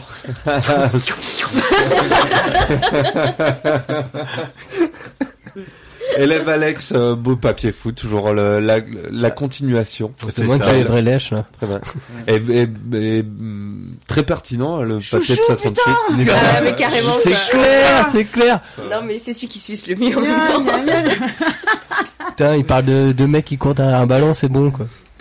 Élève Seb, euh, belle première venue euh, dans l'école volante, Oui. bienvenue. Et élève Steph, bienvenue. Non mais il y a pas de sexisme moi, chez nous. Hein. T'es nul, t'es nul. hein. On accueille avec plaisir les nouveaux élèves. Elle nous de la culture en plus, elle est venue avec toutes ses... Attends, elle a bossé, elle a préparé des textes et Bah, tout. non. elle a lu un livre et tout. Ah non, mais pour oser dire ça, au moins Dubois, il a des couilles, quoi. Je veux dire. euh, Expression qui, qui est très clivante en ce moment à Brest. bon, très belle première venue, euh, détendue, euh, très bien. Ça m'énerve Élève Yves, euh, bah, très bien, bien très bien. accueilli, moi, en tout cas. Euh, Merci, en fait. fait, fait, 2 sur 20. très appliqué, très appliqué. Voilà, fait des progrès. Ouais. Et voilà, et ensuite euh, le bulletin du prof. Ah, mais oui, il faut noter le prof maintenant. Vas-y, Yves, commence. Chacun euh, Ah. dit son mot. Regarde-le. Ah, c'est pas facile, hein. Non, non, comme ça là... Euh... Euh... Et ben voilà, on dira rien. On dira rien. Non, c'était une très belle première fois aussi. euh. ah, c'est pas ça Ah, c'est un petit peu tendancieux Ah, quand même. joli ok. Le Élève salaud. Seb. Non, il était bon parce que c'était pas facile ce soir. C'est quand même. Mais bon, souvent dépassé, mais c'est que quand on rentre dans le sérieux, c'est normal, ça va être plus facile une classe d'abrutis, c'est sûr. non, très bien. Élève Alex? Non, je suis en train de réfléchir à des à des revendications, mais en attendant, je fais grève, donc du coup, je fais. euh, Non, je donne pas. Je donne pas d'appréciation. Eh ben bravo. D'accord. C'est l'actualité. Élève Julie. Ah bah, euh, moi je trouve que le maître, euh, il était très bon, comme toujours. Ouais, voilà. un peu, un peu, ça, un ça peu rigide. avait Et on a toujours, on a toujours pas vu son martinet. Moi, franchement, Ouais. euh, ah ouais. ouais. Si, moi, je l'ai vu. Oh. Il m'a montré son martinet. Oh. Mais, mais c'est pour ça que t'as une bonne note, hein, d'ailleurs. euh. On n'a rien sans rien, mon garçon. C'est le travail. Travailler plus pour quoi, gagner je de me l'argent. suis là, c'est ça là, non Je juge pas les gens, c'est ce qui fait de moi l'élève la plus intelligente de cette classe. Oh. Ah ouais, carrément. Du Zlatan dans le texte. On demandait une critique, hein, pas Ouais, un c'est facile jugement. elle passe la dernière. C'est ça. Toi, on va te piquer ton goûter à la sortie. Ton croissant, ton croissant. Ta, ta gueule, elle a récré. Très bien. Euh, on passe au cahier de vacances. Si vous avez des ressources à donner Les aux gens, déjà pour On commencer. des vacances, allez un peu chance. plus loin sur le sujet. Moi, je voulais juste dire un truc. euh, Bon, tout le monde le connaît, tout le monde l'a vu à la télé. Rémi Buzine fait Périscope sur Nuit debout. Maintenant, il suit euh, toutes les manifs. J'allais dire baston. toutes les manifs euh, à Paris. Euh, regardez, euh, euh, bah, ça suivez son compte euh, Twitter, vous verrez comme ça quand il est en, en live sur ce Periscope et donc il suit les manifs à Paris, vous les verrez à la première personne et pas via le filtre des médias à la con. euh. Après, si vous le suivez pas, c'est pareil parce que tout le monde le suit sur Twitter. Donc, du Oui. coup, il est rediffusé à fond. Excuse-moi, Bah, je suivais il pas. a, il que, euh, son, il a que- son hashtag C'est Rémi Buzine, c'est at euh, Rémi Buzine, R E M Y. B U T'es S pas, t'es même pas dans le move, ils disent hashtag, pas at. Non, hâte, c'est le arrobase. Oui, il est bah à fond dans le move en fait. C'est parce qu'il est, c'est son côté informaticien. Ah, Excusez-moi. D'ailleurs, bah, Twitter, c'était avec des hashtags. Barbu comme un geek. D'ailleurs, il a un Ah, t-shirt de at. Twitter, les, ah. T'as les hashtags, euh, c'est les, oh. Attends, je laisse finir, je laisse finir. J'ai déjà fait mes bulletins de classe. Alors, pour les gens qui sont pas là, Dubois doit être le plus jeune autour de la table. Oh putain, c'est vrai. Ouais, finis ton histoire là de jeune. Non, donc c'est- Et des bon autres. voilà, Rémi, Bah, Rémi si enfants. suivez-le, vous verrez, euh, vous verrez euh, ce que c'est vraiment, euh, ce qui se passe dans les cortèges et pas ce qu'on vous en raconte dans les médias. Euh, suivez-le, suivez-le tant qu'il est, tant qu'il est là pour le faire parce qu'il, il- Casseur. Parce qu'il est vieux. S'il y en a un qui passe dans une manif, il y a de grandes chances que ce soit lui. Euh, voilà, au moins vous aurez euh, la- une version non truquée. Voilà, tous ceux qui disent les médias sont pourris, machin, et qui votent euh, Marine. Euh, allez, allez regarder ce que c'est, puis au moins, et puis en plus on peut discuter dessus, voilà. Ok, alors maintenant que t'as bien fait sa pub, quel est son compte Twitter Rémi Buzine. Rémi Buzine, avec un. Y, comme dans- R E M Y pas Rémi sans B famille. U I S I N E. Voilà. Et sinon, si tu es de Brest, Ben, tu peux suivre le compte de Claude Arnal ou le compte d'Alexandre Lhomme. Ou celui de Julie Goïc, bien évidemment. C'est ça qui. Ou celui qui de Radio relaye- Piquet. C'est ça. qui relaye régulièrement Ouais. les machins trucs bizarres qui se passent ici. Voilà, sur euh, la mobilisation côté Brest. Ah, attends, du coup, Et si à Brest remettre. Et je reviens si vous voulez vraiment vous prendre un gros pavé dans la gueule, mais en mode lecture. Euh, je reviens sur Naomi Klein, la stratégie du choc, parce que c'est exactement ce qui se passe en France actuellement. C'est euh, lisez et si derrière vous n'avez pas compris, Il y a- bah, il y a nos logos qui est pas mal pour plus. vous. Quoi. On vous mettra toutes les toutes les références hein, dans les commentaires de l'article euh, pour que vous retrouviez ça. Et, et du coup, il me reste un dernier son euh, sur la manif. Non, mais Ah tu te calmes, oui, c'était mes bouquins, c'est mon métier. Ah bah on va ah bah on va Ah là, non, ce que non. je Les bouquins d'abord, les Ah, bouquins d'abord. les bouquins Les propose bouquins d'abord, on crie Non, les après. bouquins d'abord. c'est Allez, qu'il profite. Ce que je propose c'est qu'on fi- on finisse sur le on va finir sur le son Électricité. on va finir sur le son de Julie et puis on se quittera donc euh, si c'est ton dernier mot vas-y. Il y a trois. J'ai droit Trois. Donc trois livres. Euh, celui, celui euh, depuis le début, ça s'appelle La dynamique de la révolte et c'est Eric Azan aux éditions La Fabrique. Dans, chez le même éditeur, euh, L'insurrection qui vient du Comité invisible et un troisième, un troisième livre d'un sociologue ou philosophe québécois qui s'appelle La médiocratie ou comment les médiocres ont pris le pouvoir aux, aux éditions Luxe. Dont on entend pas mal parler euh, en ce moment. Il est bien. Il est pas mal. hein. Voilà. Moi, j'en ai un aussi. Donc, euh, Les chiens de garde de Paul Nizan. Ça fait deux fois. C'est, je sais, mais il est vraiment bien.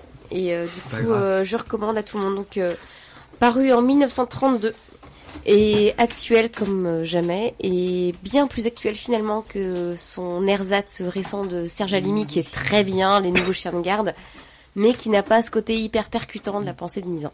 Donc, je recommande. euh, et je recommande aussi la revue du Crieur tous les mois. Non, tous les deux mois. Ouais. Et vraiment là, ça fait vraiment du bien de lire des articles un peu longs euh, sur la colère, sur la lutte, sur euh, pourquoi on est là et à lire. Voilà. Pour euh, une enseignante, euh, dire ça, c'est pas bien. Hein Merci élève Alex. Qu'est-ce qu'il a fait? Et, et c'est pas grave de répéter deux fois parce que le 49.3 aussi ça fait deux 49 fois. fois là. dans ta face. Bon voilà, Pour euh, bien. une enseignante, euh, dire ça, c'est pas bien. Hein On se quitte sur un dernier son de l'élève Julie et puis euh, bah on va vous dire euh, du coup euh, salut mon euh, bon Bah, du coup, salut. j'allais dire euh, Ouais, salut. salut salut on n'a pas le son c'est ça si oui si Ça arrive, ça arrive. Oh là là. Donc salut, Oh, salut tout le monde. Salut tout à la prochaine école volante dans 15 jours. On- je remercie personnellement encore euh, tous les nouveaux élèves de la classe. Ah bah, je te remercie et les personnellement. anciens aussi. Merci bien. C'était fort Salut tout le monde et- et on espère que ça vous aura appris un peu qui on est Euh, Les salles gauchistes. Et Voilà. inciter à venir si avec ça nous. passe.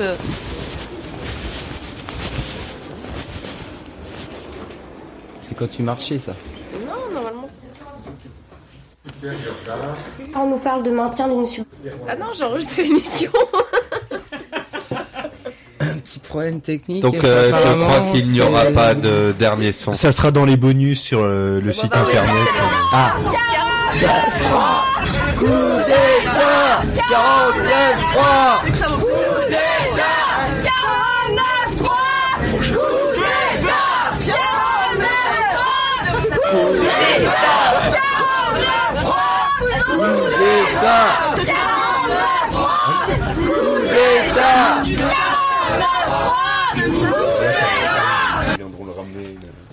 Allez, salut tout le monde. Bisous. Bisous. Le mot de la fin pour Seb. Eh bien, euh, non, je vais pas le refaire, mais ouais. Un Tous seul à mot. fond. Un seul. Non. Non. Salut tout le monde. Ah, L'autre, comme il troll le mot de la fin, quoi